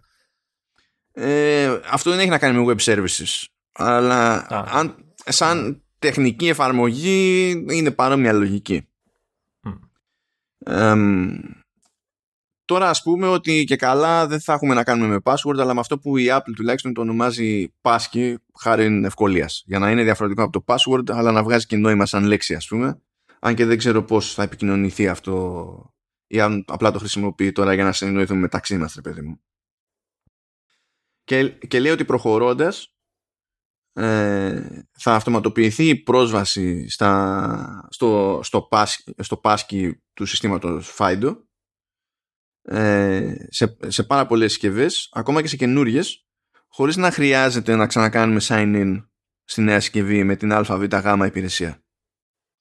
Ε, εγώ δεν καταλαβαίνω, λένε χωρίς κωδικό. Ε, όταν θα δημιουργήσουμε σε λογαριασμό σε μια υπηρεσία, δεν θα φτιάξεις στοιχεία, δεν θα ορίσεις κάποιο κωδικό. Στην εγγραφή σου, ρε σαν καινούριο χρήστης. Όχι, δεν θα ορίσει κωδικό. Τι θα, θα του λες απλά το mail μου, ξέρω εγώ, ή θα σου λέει, ξέρω εγώ, πάτα το κινητό σου; Ε, στην ουσία σκέψει το εξής. Πώς το, πώς τώρα θα χρησιμοποιείς Apple Pay και δεν βάζεις PIN; Α πούμε ότι είναι παρόμοια φάση. Έχω ξεκλειδώσει όμως το ρολόι με το πιν του και ξέρει ότι είναι ξεκλειδωμένο και το φοράω. Ακριβώς. Το κάνει αυτό. Ακριβώς. Αυτή είναι η διαλογική. Η λογική είναι ότι θα χρησιμοποιήσει τον τρόπο με τον οποίο ξεκλειδώνεις τη συσκευή σου για authentication σε αυτές τις περιπτώσεις. Άρα ουσιαστικά, αν είναι ξεκλείδωτη η συσκευή σου, δηλαδή ουσιαστικά θα έχεις ένα κωδικό που είναι ο κωδικός της συσκευής, ας πούμε, αυτό που κάνεις. Ε, και από εκεί πέρα όλα τα άλλα θα, θα γίνονται αυτόματα. Δεν θα χρειάζεται να βάζεις δηλαδή login, ε, ξέρω, στο να μπει στο Gmail σου. Ναι. Και έχει να κάνει επίσης, αυτό είναι στο επόμενο point, ε, θα μπορείς να χρησιμοποιήσεις το κινητό σου για να κάνεις sign in σε εφαρμογή ή στο σελίδα σε άλλη συσκευή που είναι κοντά. Και αυτό θα γίνεται επειδή ε, στην ουσία τσεκάρουν την εγκύτητα βάση, ε, μέσω του Bluetooth. Okay. Οπότε αν κάποιος σου καβατζώσει το τηλέφωνο δεν μπορεί να το χρησιμοποιήσει σε μια άλλη συσκευή για να, περάσει, να πάρει τα δικά σου credentials, να χρησιμοποιήσει το δικό σου πάσκι για να κάνει κάπου login. Διότι ε, εκτός αν πάρει και την άλλη τη συσκευή που είναι δική σου. Ναι. Καλά, θα βρούνε τρόπο. Είμαι σίγουρος. Ναι, απλά είναι, σου λέει είναι πιο δύσκολο γιατί και στο two factor, άμα κάποιος, πώς να σου πω, σου στέλνει ε, κωδικό μιας χρήσης SMS και σου έχει παράλληλο στο κινητό, προφανώς ε, του έρχεται και ο κωδικός μιας χρήσης ναι. στο, στο, στο, SMS. Έτσι. Όχι, το, το θέμα. Εντάξει, είναι πιο ασφαλές, είναι πιο δύσκολο να. Το, το, το βασικό με εμένα είναι ότι ε, θα είναι πιο εύκολο για μας. Δηλαδή, θα σταματήσουμε να κρατάμε λίστες με κωδικούς επιτέλους κάποια στιγμή. Πιο εύκολο για όλο τον κόσμο που ο περισσότερος κόσμος δεν μπαίνει στην διαδικασία να έχει καλούς κωδικούς, δεν μπαίνει στην διαδικασία να ενεργοποιεί two-factor ή multi-factor authentication εδώ και εκεί. Ακόμα και σε περιπτώσεις που υπάρχει hardware key, που σου λέει ρε παιδί μου ότι θα βάλεις τον κωδικό σου αλλά θέλω να βάλεις και ένα στικάκι δίπλα, ακόμα και αυτά μπορούν να κοπούν με αυτό το σύστημα. Φυσικά αυτό αναβαθμίζει ακόμη περισσότερο το ρόλο του κινητού στη, στην καθημερινότητα Κάτι που βολεύει και τις τρεις να υποθέσω. Να βολεύει τους πάντες βέβαια ταυτόχρονα δημιουργεί, αλλάζει πάλι το debate το κατά πόσο ξέρεις. Ε, είναι εξυπνότερο ε, να είναι πιο open ένα, ένα mobile OS δεδομένη στη νευραλγική θέση που καταλήγει να έχει σε μια αλυσίδα πραγμάτων. Είναι ένα, τέλος πάντων, ένα debate αυτό άλλο περίεργο. Αλλά το ζήτημα είναι ότι θα μπορεί κάποιος να φτιάξει λογαριασμό χωρίς να βάλει ε, κωδικό, δεν θα έχει να σημειώσει κάτι, δεν θα έχει να θυμάται κάτι. Το passkey το δικό του υφίσταται στο cloud. Εκεί δεν είναι λίγο επικίνδυνο. Όχι, γιατί ο μόνος τρόπος να διαβαστεί είναι να κάνει ο ίδιος authenticate. Και το ακόμη καλύτερο είναι αυτό, το παίρνω μια συσκευή, κάνω sign in και authenticate με το, με το λογαριασμό που αποδεικνύει ότι έτσι και αλλιώς είμαι εγώ και μετά από πίσω το σύστημα παίρνει αυτό το passkey και το χρησιμοποιεί για να κάνει login παντού σε οτιδήποτε άλλο έχω και χρησιμοποιεί το, αυτό το σύστημα. Στην, στην καινούρια τη συσκευή.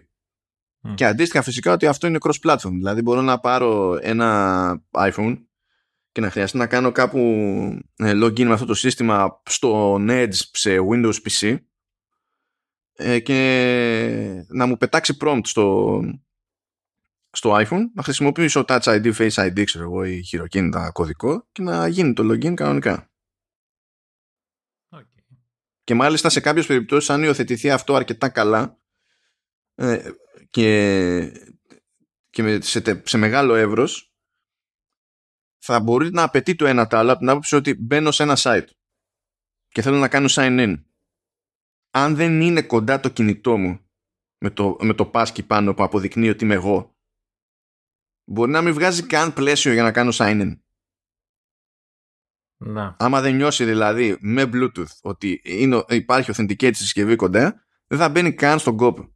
Και ένα πράγμα που γίνεται και σε αυτό το στάδιο εξτραδάκι είναι ότι το σύστημα αυτό ελέγχει και την εγκυρότητα του URL που ζητάει το login. Ώστε αν είναι κάποιος spoofed URL που αλλού προσ, προσποιείται ότι οδηγεί κάπου αλλά οδηγεί κάπου αλλού, αυτό πάλι θα μπλοκάρεται εκείνη την ώρα.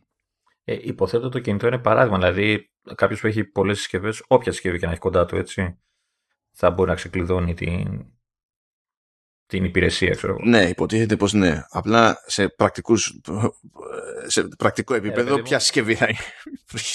σκέφτομαι το ρολόι εγώ τώρα, παιδί Ότι ξέρεις, ξέχασα το κινητό μου ή έχω το ρολόι και το φοράω.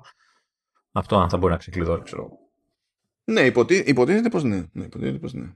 Αλλά κάτι τέτοιο θα είναι, γιατί δεν, θα, δεν μπορείς να θεωρήσει αυτονόητο ότι κάποιος θα έχει αγκαλιά ένα λάπτοπ ή ένα desktop, προφανώς, αλλά μπορείς να θεωρήσει αυτονόητο ότι θα έχει κάποιο smartphone. Ε, είπε ότι τέλος πάντων να υπάρχει μια ελπίδα να έχει ένα smartphone.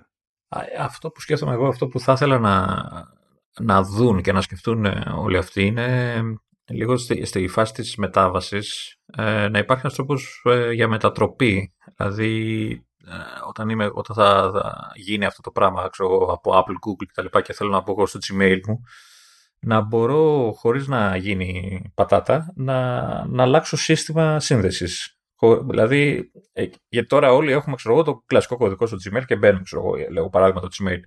Να μπορώ όταν θα ενεργοποιηθεί το πρότυπο να, να του πω ότι τι από εδώ και στο εξής, αλλαγή χωρίς τρελές διαδικασίες και θα χρησιμοποιώ το, το καινούριο sign-in. Αυτό κάπως πρέπει να το σκεφτούν. Ε, μέχρι τώρα, ας πούμε, με το, Apple, ε, με το Sign In with Apple, το έχω δει σε μία μόνο εφαρμογή. δεν μου έχει τύχει αλλού και δεν ξέρω αν. Εγώ το έχω πετύχει πάρα πολύ. Όχι, ε, το, το, έχω δει στο, το έχω δει να εμφανίζεται σαν επιλογή, αλλά δεν ξέρω ότι αν το πατήσω θα με πάει στο λογαριασμό που έχω. Θα, α, πάει σε ένα άλλο λογαριασμό. Δεν, δεν σου λέω να εμφανίζεται παντού. Απλά να, όταν θα, ε, θα εμφανιστείς στην υπηρεσία που έχω ήδη, να μπορώ. Ξέρεις, και θες να πεις ότι έχεις ήδη λογαριασμό που τον έφτιαξες με άλλη μέθοδο mm-hmm. κάποτε; Ακριβώς. Πριν ναι. προκύψει το sign in with Apple. Αυτός λέω. Στη, στη φάση της μετάβασης που θα αρχίσει να καθιερώνεται το σύστημα, όλοι θα έχουμε άλλο σύστημα σύνδεσης μέχρι να μπούμε όλοι στο καινούριο. Να μπορεί να το μετατρέπει και να ξέρει ότι ξέρεις τι, συνδέονται αυτά τα δύο, ότι αυτό είναι πάει εκεί πλέον. Ε, η μόνη εφαρμογή που το, έχω, που το έχει κάνει, που το, το έχω δει, είναι το Feedly, το RSS Reader, που σου έδινε τη δυνατότητα να αλλάξεις ε, sign in. Ναι. Όχι, ε, συμφωνώ ότι αυτό είναι σημαντικό. Αλλιώς, δηλαδή, όσο πιο παλιός χρήστη είσαι ναι. κάπου, τόσο μεγαλύτερη ήταν θα φας. Ε, έχω την ελπίδα ότι θα γίνει από την άποψη ότι αυτό φαντάζει σαν αλλαγή πλάνου στο two factor. Όπως, όπως παλιότερα θα σου έλεγε δεν είχαμε two factor, βάλαμε two factor, ενεργοποίησέ το. Ε, ή μετά σου έλεγε είχαμε με SMS, τώρα δεν θα έχουμε με SMS, θα έχουμε με authenticator app, ενεργοποίησέ το. Και αυτά γίνονταν χωρίς την ουσία να αλλάζει το account σου, παιδί μου. Ελπίζω δηλαδή κάπως να το Πάντως, βρουν έτσι. Α, αυτό είναι που μου λείπει από τα τωρινά, δηλαδή το Sign in with Apple και αυτά. Αυτό μου λείπει. Δηλαδή δεν βρίσκω. Μπορεί να μην το έχω ψάξει κιόλας καλά. Δηλαδή να, να συνδέσει με, το, με τον παλιό τρόπο στην όποια υπηρεσία, π.χ. στο Epic Store, λέω εγώ τώρα παράδειγμα, που έχει βάλει Sign in with Apple και να έχει μια, ένα setting ξέρω, κάπου μέσα που να σου λέει, ξέρεις, change. Ναι, πού το έχω δει εγώ. Ναι, βασικά ε, ε, για τέτοια τράμπα έχω δει και εγώ νομίζω μία φορά στο, στο Day One αλλά αλλού δεν το πολύ θυμάμαι. Ακόμα και να συμβαίνει και να γίνεται, νομίζω ότι όταν πας να κάνεις sign in και σου βγάζει τις διάφορες επιλογές και βλέπεις ότι έχει έρθει και ε, το sign in with Apple, ας πούμε, θα ήθελα ένα μηνυματάκι που να λέει σε περίπτωση που έχεις ναι, ναι. Ε, Μπες έτσι και θα γίνουν τα υπόλοιπα, ξέρω Αλλά δεν έχεις ιδέα. Οπότε μένεις εκεί με την απορία και κάνεις sign in με τον κλασικό τρόπο, ας πούμε. Ακριβώς, γιατί και εγώ έχω, έχω περιπτώσει που θέλω να το γυρίσω, γιατί είναι βολικό το sign in with Apple και αντίστοιχα το sign in with Google, εικάζω. Ε, και δεν το κάνω γιατί ξέρω ότι θα μπλέξουμε. θα τα μπλέξουμε όλα. Α δούμε πάντως, από τη στιγμή που συμφωνήσαν ε, τα μεγάλα παιδιά μεταξύ τους, τουλάχιστον θα έχουμε μια ελπίδα παραπάνω. Στο να... Ε, ελπίζω να μην γίνει όπως με, με το smart home, που ακόμα περιμένουμε. Το Matter, πώς λέγεται. Εκεί ακόμη περιμένουμε. Ε, το ζήτημα δεν είναι πόσο θα περιμένουμε, το ζήτημα είναι να γίνει. Ναι, εντάξει. Εντάξει, εδώ είπαν ότι είμαστε στη χρονιά, έτσι δεν είπαν μέχρι το τέλος του χρόνου. Όχι, λένε για το, όχι μέχρι το τέλος του χρόνου, λέει για, το, για τον επόμενο χρόνο. Α, έστω. Για τον επόμενο χρόνο. Μου Γιατί θα πρέπει να τα κάνουν όλα αυτά να λειτουργούν και τα συστήματα παντού μεταξύ τους. Ασχέτως λειτουργικού κτλ. Ε, θα θέλει λίγη δουλειά παραπάνω. Έχουμε εδώ ένα παρατράγουδο από App Store. Παράξενο. Απίστευτο, απίστευτο. Που έφαγε άκυρο η εφαρμογή του The Register, το οποίο είναι site που, κάνει, που καλύπτει το χώρο της τεχνολογίας κυρίως. Και είναι γνωστό ότι κάνει ρε παιδί μου ερευνητικό ρεπορτάζ και τα λοιπά. Και έχει και ε, συνδρομητικό μέρος. Και γενικά αυτά τα, τα εξειδικευμένα μέσα δεν έχουν ευθυνές συνδρομές, είναι ακριβά.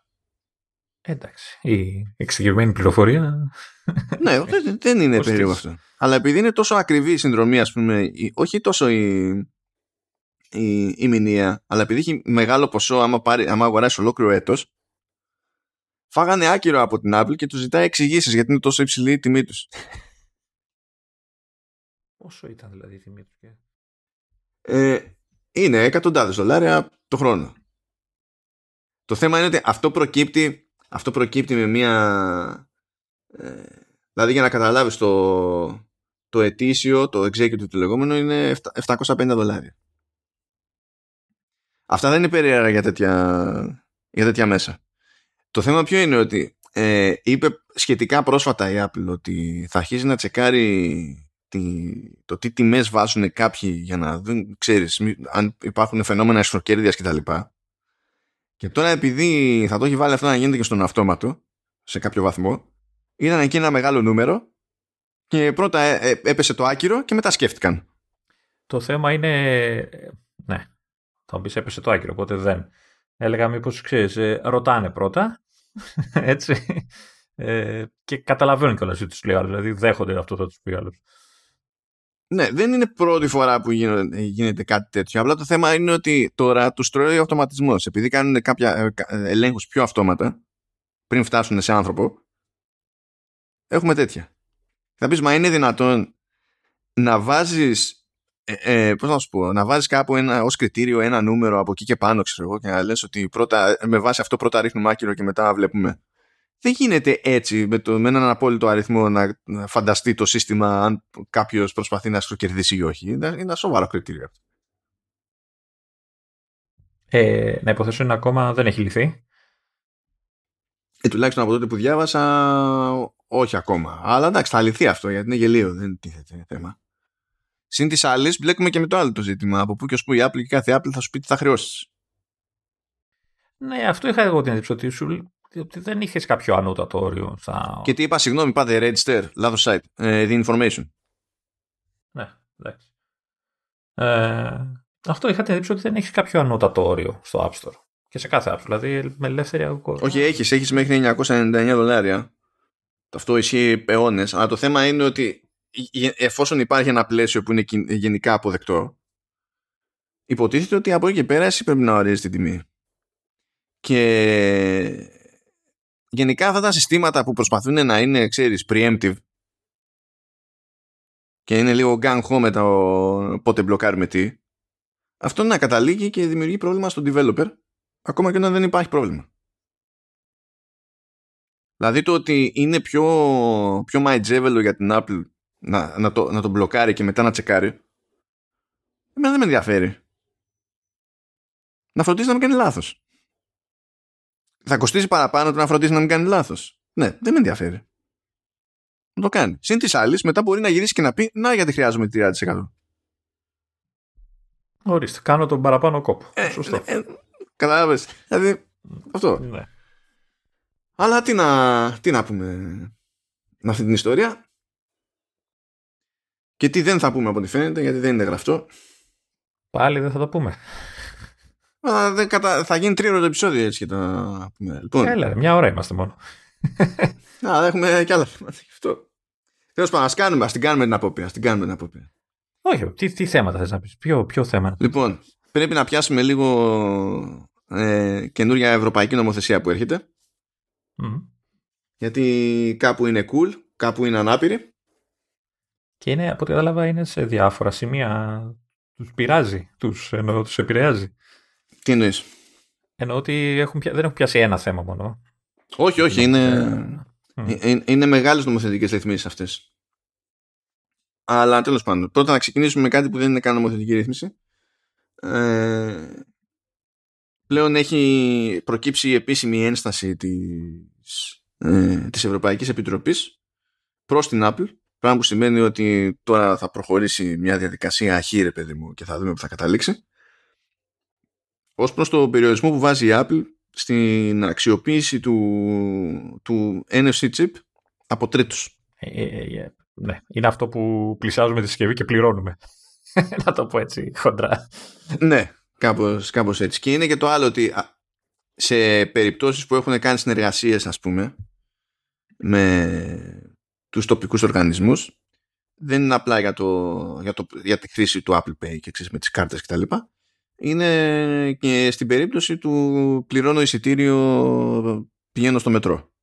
Υπάρχουν χώρες και περιοχές στις οποίες ακόμα και σχεδόν νεκρό να είναι μπαταρία του τηλέφωνο ε, υπάρχει συμφωνία και επιτρέπεται η χρήση. Δηλαδή λειτουργεί και πάλι το NFC chip, παιδί μου, και μπορείς παπ, να το βάλεις και να περάσεις. Και να, δηλαδή στην ουσία χρεώνεσαι το εισιτήριο σου κατευθείαν από εκεί πέρα. Ε, η Ευρωπαϊκή Επιτροπή δεν το παίρνει πολύ καλά όλο αυτό με τη λογική που σου λέει ότι ε, και γιατί να μην μπορεί το PayPal και το κάθε PayPal να χρησιμοποιήσει αυτό το σύστημα και το wallet και τα λοιπά για να κάνει πληρωμές. Τώρα τα ξέρουμε αυτά τα κλασικά. Η Apple λέει ότι είναι για θέμα ε, προσωπικού απορρίτου και, και ασφαλείας.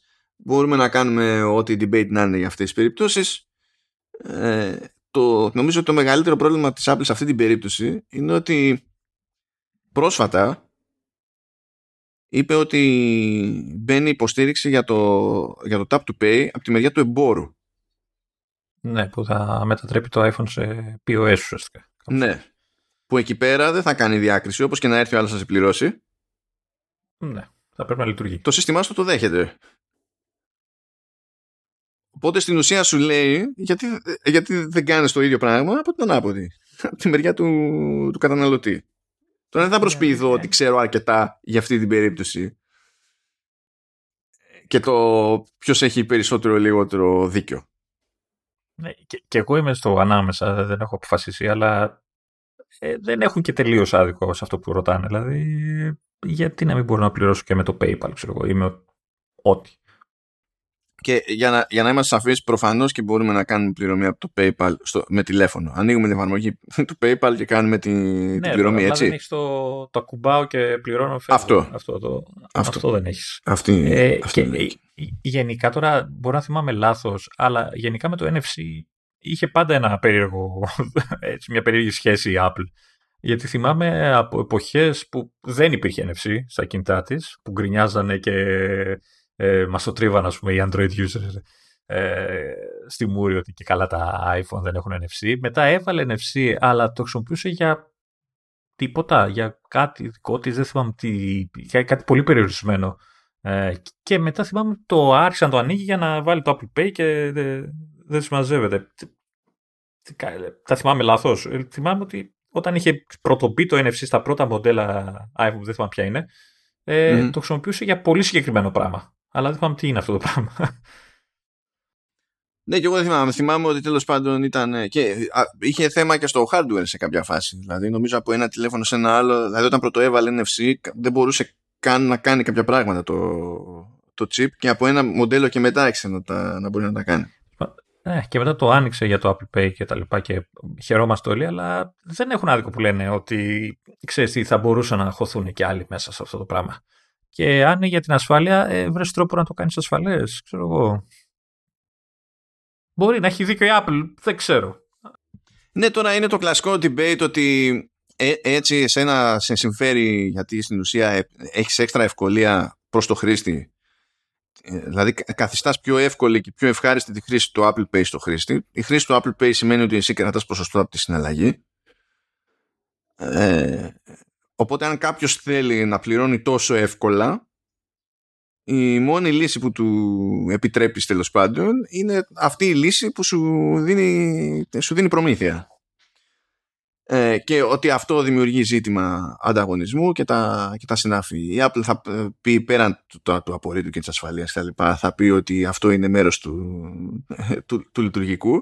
Δεν είναι ένα πράγμα που κάνει μια εφαρμογή που λέγεται wallet ε, και μου λες να πάω να αλλάξω το λειτουργικό μου που υποτίθεται ότι είναι αυτό που είναι ακριβώς επειδή έχει σχεδιαστεί με την νοοτροπία είναι τώρα λίγο, λίγο μήλωση η φάση. Απ' την άλλη βέβαια υπάρχει και το αντεπιχείρημα φυσικά ότι αν δεν ήσουν η μόνη τέτοια λύση θα ίδρωνες περισσότερο για να εξασφαλίζεις ότι έχω λόγο να προτιμώ το Apple Pay.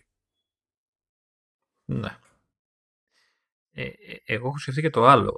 Ε, δεν ξέρω αν θα. Ε, με όλες αυτές τις ξέρεις, τις επιβολές που πάει να φάει η Apple τώρα για να αλλάξει κάποια πράγματα κτλ. Αν θα κάποια στιγμή πει ρε παιδί μου ο Νησάφη δεν θα ασχοληθώ εγώ να φτιάχνω συστήματα τούμπανο και μετά να μου λέτε ότι ξέρεις πρέπει να τα δίνω και σε άλλους και να τα χρησιμοποιούν κι άλλοι έτσι, στη, ε, στο τσαμπέ, εισαγωγικά η Ε, και δεν θα ασχολούμαι καθόλου, δεν θα, δεν θα την παλεύω, δεν θα, δεν θα φτιάχνω πρωτοποριακά πράγματα γιατί τα φτιάχνω εγώ και μετά τα καρπώνονται άλλοι. Με, με αναγκάζει να, να, να αφήνω άλλους να τα καρποθούν, ξέρω εγώ, κάπως έτσι. Μπορεί να, μπορεί να το γυρίσει να το πει κάπως έτσι κάποια στιγμή. Αν δηλαδή τις επιβάλλουν όλα αυτά που είναι να τις επιβάλλουν. και όχι μόνο η Apple, όλες οι εταιρείες, έτσι. Ναι, εντάξει, τέλος πάντων. Είναι τώρα θα δούμε. Εν τω μεταξύ, μπλέκουν και σε, κάποια φάση έχει, είναι αλλιώς και άμα το συζητάς με Αμερικανό. Δηλαδή, βλέπω εδώ το, τον Γκρούμπερ από το Daring Fireball και έχει φλιπάρει τελείως με αυτή τη φάση. Και το διάβασα και εγώ. Ε, καταλαβαίνω το σκεπτικό γιατί τώρα σου λέει έχουμε να κάνουμε πολιτικούς που προσπαθούν να ασχοληθούν με θέματα ε, τεχνολογίας και software και τα συναφή.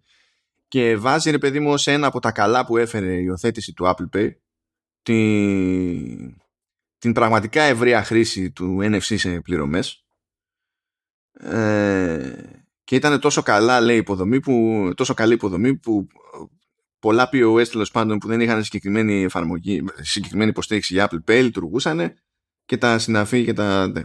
Ε, θυμάμαι όταν είχε λανσαριστεί το Apple Pay στι, στις Ηνωμένες Πολιτείες ότι τραβάγανε ζόρι διότι γενικά τα συστήματά τους εκεί πέρα δεν ήταν σε φάση chip and pin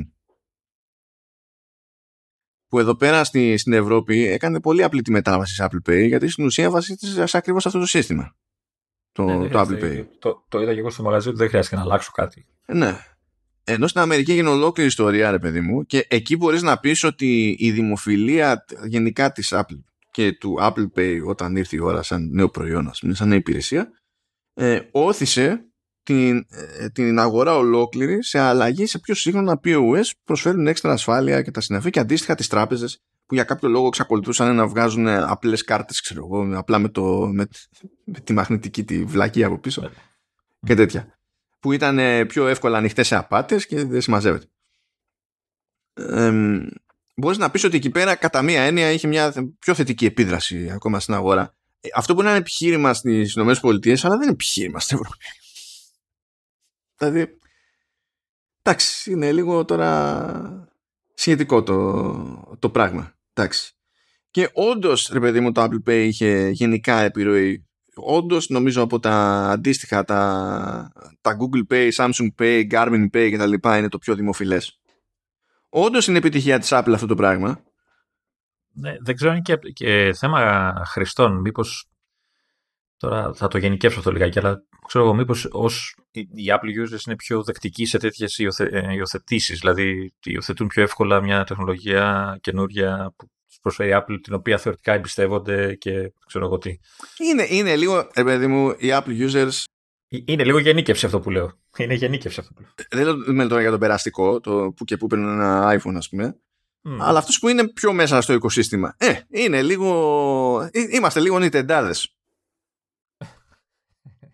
Στα μυαλά, ρε παιδί μου. Έχουμε μια τέτοια νο- νοοτροπία. Ε, Τέλος πάντων, θα είναι αυτό, θα τρέξει το debate. Το ζήτημα είναι να δούμε τι συμπεράσματα να βγουν στη, στην πορεία. Τώρα, τι άλλο έχουμε; Ω, τώρα Χριστουλίνο, τώρα έχουμε τα χοντρά. Λοιπόν, υποτίθεται ότι προχωράει η φάση με το Digital Services Act και το Digital Markets Act, που είναι δύο διαφορετικές νομοθετικές ρυθμίσεις με διαφορετικό ορίζοντα εφαρμογής ε, δεν, δεν μιλάμε για πράγματα που θα γίνουν ξαφνικά αύριο, αλλά έχουν προχωρήσει αρκετά στην νομοθετική διαδικασία που είναι στα τελευταία του στάδια για να υιοθετηθούν και να αποσαφινιστούν κάποια κομμάτια για το πώς πρέπει να λειτουργούν και, και τα λοιπά. Και έρχεται κι άλλο ένα, άλλη μια ρύθμιση ε, που το, σήμερα που γράφουμε 11 Μαΐου δημοσιεύθηκε από την Ευρωπαϊκή Επιτροπή που έχει να κάνει με, τη, με την αντιμετώπιση ε, τη σεξουαλικής παρενόχλησης, κακοποίησης κτλ. Ε, ανηλίκων στο, στο διαδίκτυο. Αυτό που κράτησε την Apple πέρσι; Ναι, ναι. Και ήρθε η Ευρωπαϊκή Επιτροπή και είπε θα το κάνουμε χειρότερα. Εννοείται. Θα το κάνουμε χειρότερα και δεν πρόκειται να γλιτώσετε. Και θα το κάνει και αναγκαστικά, ναι. Ωραία. Δηλαδή, ο, αν κάποιος είχε πάρει χαμπάρι αυτό το κράπ που έτρωγε η Apple για αυτή την ιστορία και του είχε φανεί λογικό, απλά brace yourselves, διότι αυτό που έρχεται είναι χειρότερο. ναι. ναι. Η, Αλλά... η Apple τουλάχιστον προσπάθησε να το κάνει και λίγο πιο. να είναι λίγο πιο ιδιωτικό και λίγο πιο απόρριτο, ξέρω. Ε, ναι, ναι. Που και εδώ αυτό δεν δε μας αρέσει ούτε αυτό. Έτσι. Ναι. Ε, απλά περιμένετε, κάντε, κάντε όρεξη. Κάντε όρεξη. Μήπως πρέπει να μην βιαζόμαστε και να απορρίπτουμε μια τέτοια πρόταση ή από όποιον και να έρχεται που κάνει μια προσπάθεια για απόρριτο κτλ. Γιατί η επόμενη που θα έρθει θα είναι η ίδια χειρότερη. Μήπως πρέπει να αρχίσουμε. όχι, δια, διαφωνώ. Γιατί εκεί πέρα θα μπαίνουμε για πάντα σε ε, ε, μια λούπα, ε, σε ένα τρυπάκι του στυλ διαλέγουμε το λιγότερο κακό. Αλλά έτσι θα καταλήξουμε όλοι στο διάολο. Α, ναι, αλλά επειδή. Και τι, θα περιμένεις πάντα να έρχεται το χειρότερο για να πεις τι καλό που ήταν το προηγούμενο. Και... Όχι, το, το ζήτημα δεν είναι αυτό. Το ζήτημα είναι ότι πρέπει να χτυπιέσαι για το σωστό. Δεν υπάρχει άλλη επιλογή. Αυτή είναι η μόνη επιλογή. Ακόμα και όταν θα έρθει μια νομοθετική ρύθμιση που θα είναι μούφα, το μόνο λογικό που μπορείς να κάνεις είναι να, να διαμαρτύρεσαι και να πηγαίνεις όσο κόντρα, μήπως και αυτή η νομοθετική τέλος πάντων ρύθμιση βελτιωθεί προχωρώντας. Να. Δεν υπάρχει κάτι άλλο να κάνεις. Και ίσα ίσα που καλύτερες πιθανότητες έχεις όταν έρχεται ε, από πολιτικούς, διότι μπορεί να τα κάνουν τελείως μαντάρα, αλλά πώς να σου πω, υπάρχουν μηχανισμοί για να εκφραστείς, ας το πούμε έτσι. Αποτελεσματικοί και αποτελεσματικοί υπάρχουν. Στην Apple θα πεις, Εμένα δεν μου αρέσει αυτή η πολιτική, να την αλλάξετε. Θα σου πει, πάρε τα, τα αυτά. Ναι, θα πούμε. Ε, ε, θα γυρίσει στο, σε κανένα φίλο της Apple και θα πει ε, Who is this person? And how did they die? Αυτό δηλαδή είναι. OK. Okay. Anyway. Πάμε λοιπόν λίγο για το Digital Services Act. Διότι δεν είναι ότι όλα αυτά είναι μούφες, έχουν και καλές ιδέες, έχουν και μούφες ιδέες. Πάμε λίγο για τα, για τα χοντρά. Λέει λοιπόν η νομοθεσία αυτή ότι θα απαγορεύεται ε, η διαφημιστική στόχευση ε, με βάση τη, το, το θρήσκευμα, το σεξουαλικό προσανατολισμό και την εθνικότητα οποιοδήποτε. Αυτό δεν θα έπρεπε να είναι, να είναι πώς το λένε, να εξυπακούεται. Ναι, δεν, το, δεν ξέρω αν πρέπει να εξυπακούεται αυτό. Δηλαδή, ε, αν έχεις ένα προϊόν το οποίο βγάζει νόημα μόνο σε χριστιανούς, μόνο σε μουσουλμάνους. Πώς θα το... Τι, ε, και γιατί... Και για, ε, ναι, να δείξει το σε όλους.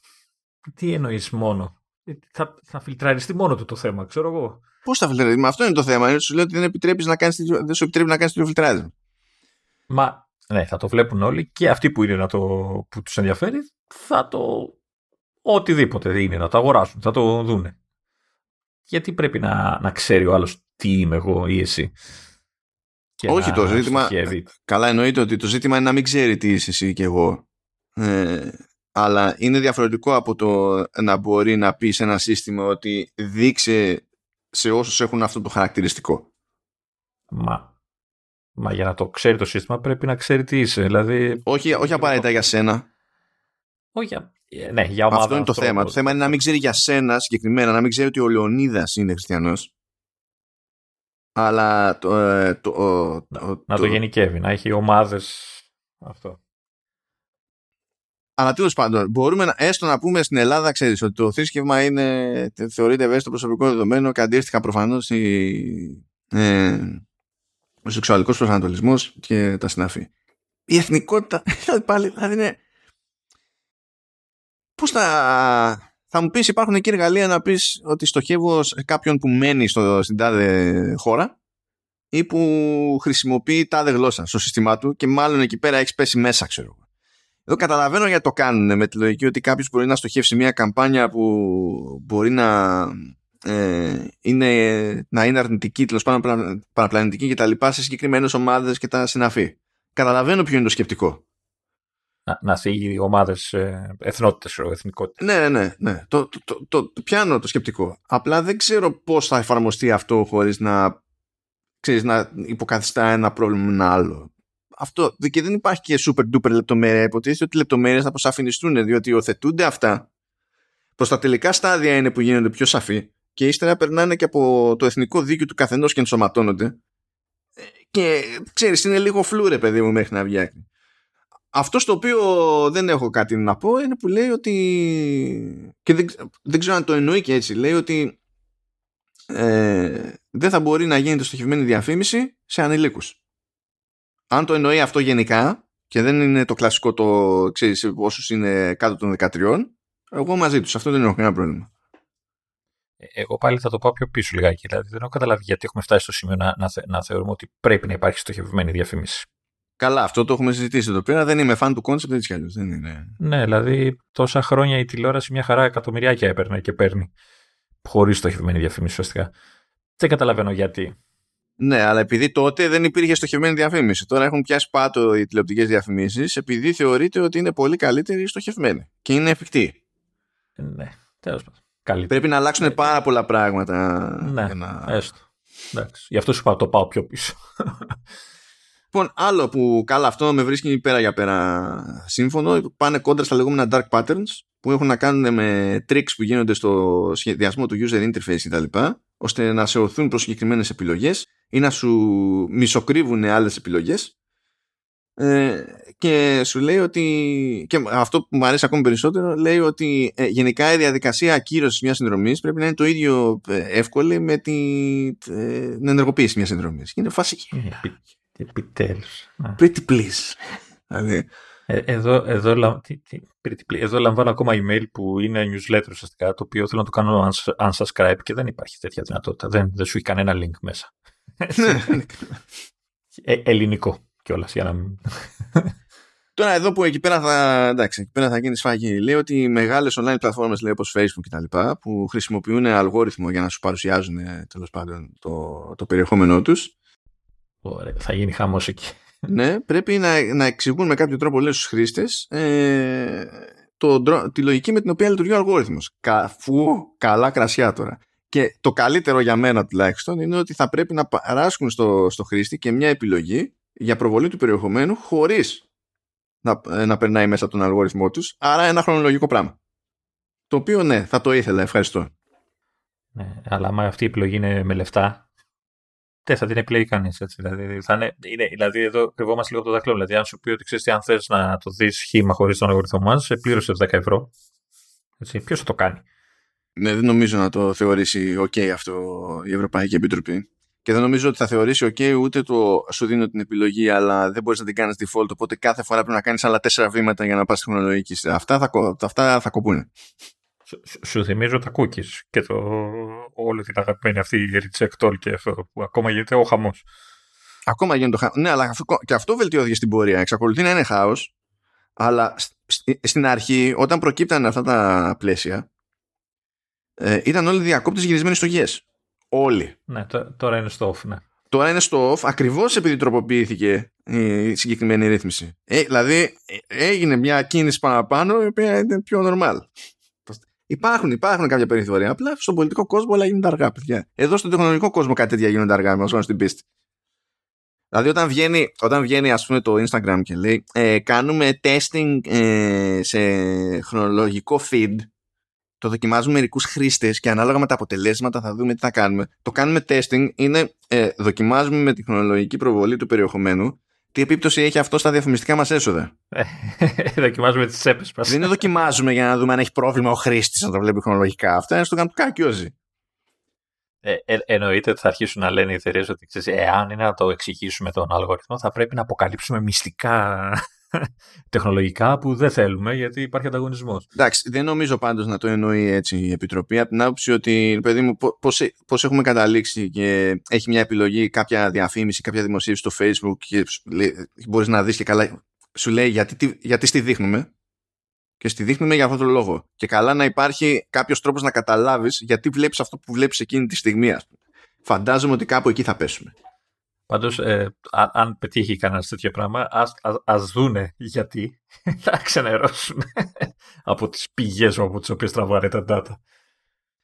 Um, τι άλλο έχουμε παραπέρα; Λέει ότι ε, hosting services και online platforms θα πρέπει να εξηγούν, λέει, καθαρά, απλά, γιατί έχουν αφαιρέσει ε, παράνομο περιεχόμενο αλλά και να δίνουν στο, στο χρήστη το περιθώριο να, να κάνουν ένσταση. Α, δηλαδή αυτά που αφαιρεί ξέρω, η Google από την αναζήτηση που θεωρεί ότι είναι ξέρω, προσβλητικά θα πρέπει να τους εξηγεί γιατί και να υπάρχει. Νομίζω και τώρα υπάρχει αυτή η δυνατότητα, δεν υπάρχει για ένσταση. Ναι, το θέμα είναι ότι τώρα, δηλαδή και στο Facebook, έτσι, σου λέει κάποιος κάνει report γιατί μπορεί να έχει γίνει κάτι όντως και να είναι off ή μπορεί να, ο άλλος απλά να, να μην γουστάρει και κάνει report. Έτσι. Θα σου πει το, το Facebook αυτό το, το γάμα το ότι παραβιάζει τα community guidelines κτλ. Λες και τα community guidelines είναι κάτι ξέρω εγώ σαν νόμος που πρέπει να με νοιάζει συγκεκριμένα ρε παιδί μου. Τόσο πολύ. Ε, και σου δίνει το περιθώριο πλέον γιατί παλιότερα δεν γινόταν αυτό να κάνεις ένσταση αλλά δεν σου εξηγεί ποτέ ακριβώς γιατί και ποια guidelines παραβίαση κτλ. Πράγμα που επηρεάζει και το κατά πόσο μπορείς να διατυπώσεις εσύ μια αποτελεσματική ένσταση, μια ουσιώδη ένσταση. Ναι. Άμα δεν ξέρεις ε, ποια είναι η λογική που σου κόψανε κάτι, με τι θα διαφωνήσεις ακριβώς; Μπορείς να διαφωνήσεις μόνο με το ότι στο κόψανε. Και αυτοί πολύ εύκολα μετά μπορούν να σου πούνε είχαμε δίκιο, αφού δεν μπορεί να το εξηγήσεις, να το δικαιολογήσεις καλά. Ε, ναι, αλλά το θέμα είναι ότι τουλάχιστον ε, ε, υπάρχει ένα πράγμα που θα υπάρχει. Δηλαδή ένα πράγμα που μοιάζει περισσότερο με διάλογο και όχι δουλευόμαστε μεταξύ μας. Ε, όχι, όχι. Αυτό είναι θετικό άμα γίνει. Δεν μπορώ να πω. Και τώρα το, η συγκεκριμένη, το, το, το Digital Services Act δεν καθορίζει βέβαια το τι εστί παράνομο, το οποίο καλώς κάνει και δεν το καθορίζει, διότι αυτό είναι θέμα του κάθε κράτους μέλους. δεν έχετε το DSA σε αυτή την περίπτωση να υπερκεράσει την εθνική νομοθεσία. Θα ήταν λίγο πρόβλημα να το κάνει. Α, οι μεγαλύτερες λέει online πλατφόρμες θα πρέπει στην ουσία να δίνουν ε, ε, κέρια δεδομένα, σημαντικά δεδομένα σε ερευνητές ώστε οι ερευνητές στην ουσία να μπορούν να μελετήσουν περισσότερο το πώς λειτουργεί το web και τι ζητήματα μπορούν να δημιουργούνται και τα λοιπά. Αυτό είναι πολύ στοχευμένο επειδή ε, λέγανε ρε παιδί μου στον, στον ακαδημαϊκό τομέα ότι καθώς κλειδώνονται πράγματα περισσότερο για λόγους ασφαλείας ή δεν ξέρω και εγώ τι ε, και εμείς χάνουμε πρόσβαση σε δεδομένα που θα μας βοηθήσουν ε, στο, στο ερευνητικό μας έργο.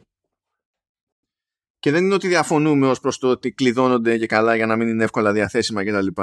Αλλά ταυτόχρονα και εμείς πρέπει να μπορούμε να, να προχωρήσουμε. Και επειδή είναι δεν είναι, δεν το κάνουμε για την εταιρεία, άρα ξέρω εγώ για αυτό, ότι κάπως πρέπει κάτι.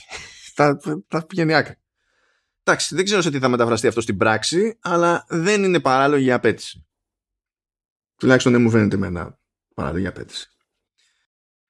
Ε, καλή φάση νομίζω ότι είναι και το άλλο που λέει ότι οι online αγορές ε, όπως είναι το marketplace του Facebook ας πούμε πρέπει να κρατάνε λέει βασικές πληροφορίες από τους εντός αγωγικών εμπόρους ε, ώστε στην περίπτωση που κάποιος πουλάει ε, παράνομα ε, παράνομα είδη υπηρεσίες και τα λοιπά θα μπορούμε να τον βρούμε το οποίο ε. εντάξει όσο να πεις Okay, Ρε παιδί, πολλά από αυτά δεν, δεν ακούγονται αυτονόητα ότι έπρεπε να γίνονται.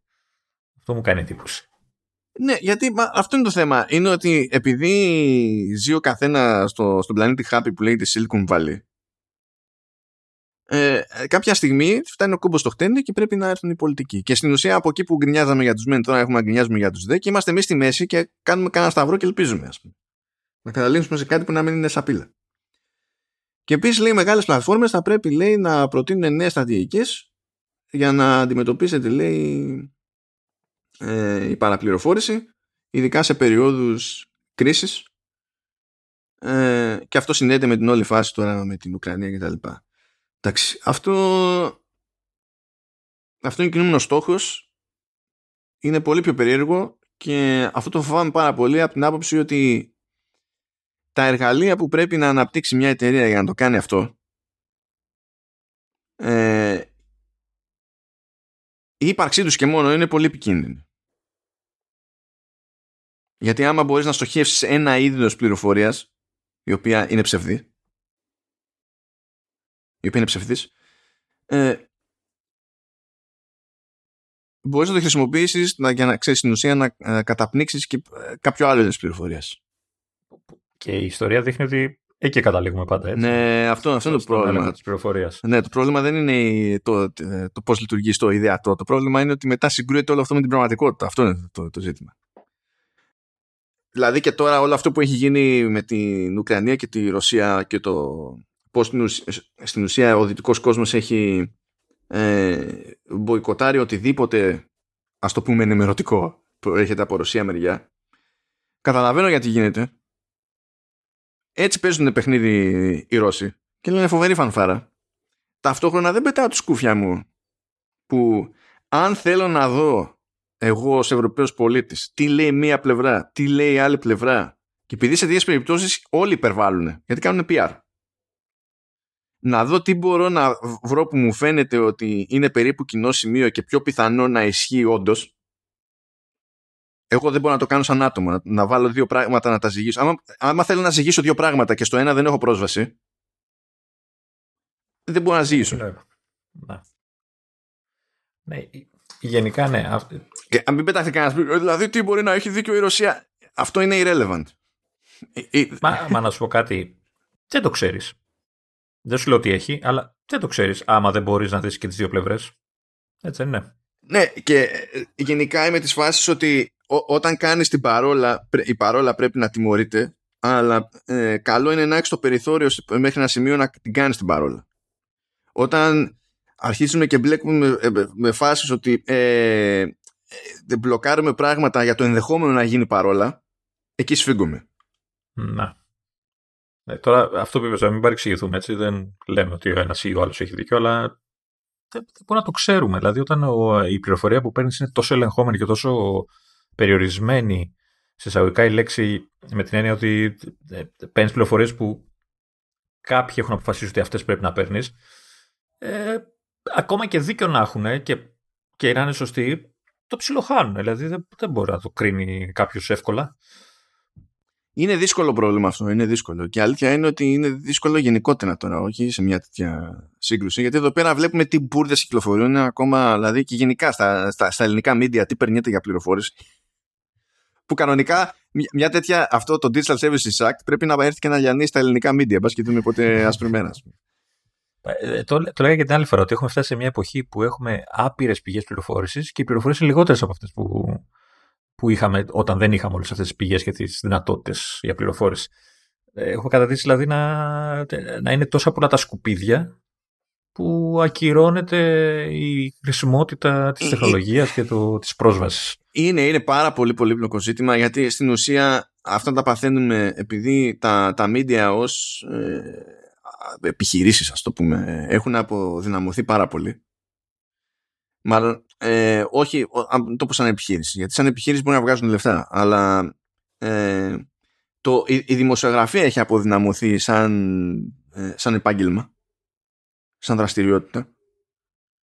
Ο, ο κόσμος δεν κάνει ιδιαίτερο κέφι να, να, να πληρώνει για να γίνει καλύτερη. Δεν έχει κανένα πρόβλημα να γκρινιάζει για το ότι είναι άθλια. Κανονικά για μένα έπρεπε να, να κάνει και τα δύο. Δηλαδή και, και να γκρινιάζει από τη μία, αλλά και να είναι διατεθειμένος να, ε, να δώσει κάτι παραπάνω για να την κάνει καλύτερη. Ε, γιατί δεν γίνονται μαγικά αυτά τα πράγματα. Ε, νομίζω ότι είναι θέμα χρημάτων. Το ότι ξέρω, πληρώνω, οπότε θα έχω καλύτερο ποιότητα περιεχομένου. Γιατί από ό,τι έχω καταλάβει, τουλάχιστον να μην πω αποδεικνύεται, αλλά έχω καταλάβει ότι ό,τι ακούμε στην τηλεόραση, ραδιόφωνο παντού, ε, είναι κατευθυνόμενο, είναι από κάπου. Κάποιος θέλει να περάσει ένα μήνυμα, όποιο και αν είναι αυτό, από όποια πλευρά και αν είναι, και χρησιμοποιεί, χρησιμοποιεί το δημοσιογράφο και της δημοσιογραφία, που και αυτοί φταίνουν γιατί το επιτρέπουν, ας το πούμε και αυτό, ε, ως εργαλείο για να περάσει το όποιο μήνυμά του. Τώρα, αν θα δώσω εγώ λεφτά, δεν νομίζω ότι θα αλλάξει η κατάσταση. Αυτό, ωραία, να το κάνω να το θέσω λίγο αλλιώς. Πρώτα απ' όλα θεωρώ αυτό στο σχόλιο ισοπεδωτικό, χωρίς να έχω σε καμία εκτίμηση στα ελληνικά μίντια. Ε, απλά, απλά πιστεύω ότι δεν χρειάζεται καν να προσπαθήσει κάποιος να κατευθύνει τα μίντια ώστε τα μίντια να φερθούν άμπαλα. Δηλαδή μπορούν και μόνα τους ακριβώς με τη λογική που υπάρχει ότι πρέπει να πουλήσουμε αίμα, πρέπει να πουλήσουμε δεν ξέρω και εγώ τι και άρα θα αυτό. Εγώ το λέω σε, σε πιο βαρύ επίπεδο. Το λέω σε φάση ότι επηρεάζουμε την κοινή γνώμη για οτιδήποτε. Έτσι. Δεν το λέω μόνο ότι τι πουλάει, αλλά ότι είναι γνωστό ότι υπάρχουν ε, μέσα, πώς το λένε, media και τέλος πάντων, που ακολουθούν γραμμές πολιτικές και τα λοιπά. Ε, είναι ισοπαιδευτικό λες, εντάξει, εννοείται, λέμε το αυτονόητο ότι δεν ισχύει για όλους, μπλα μπλα μπλα. Αλλά... Απλά, απλά είμαι, είμαι, είμαι της λογικής ότι σε πάρα πολλές περιπτώσεις που θεωρούμε ότι υπάρχει κακή πρόθεση, η, η εξήγηση καταλήγει να είναι η, ο αντιπαγγελματισμός, η ανικανότητα και η ανθρώπινη βλακεία. Και είναι, δεν, είναι, ε, δεν είναι ευχάριστη σκέψη ότι ε, συχνά η εξήγηση είναι αυτή. Δεν, δεν σου κάνει τη ζωή σου καλύτερη. Έτσι. Απλά θέλω να... Ε, απλά είναι διαφορετικός τρόπος να αντιμετωπίσεις το ένα, διαφορετικός τρόπος να αντιμετωπίσεις το άλλο. Δηλαδή, αν, αν γυρίσεις και πεις ότι δεν γίνεται φίλε εσύ που έχεις ε, χρηματοδοτήσει ένα, ένα κόμμα ε, έχεις μια ποδοσφαιρική ομάδα, μια μπασκετική ομάδα ε, πηγαίνεις και μου αγοράσει και μια εκδοτική, δεν γίνεται να συμβαίνουν όλα αυτά ταυτόχρονα.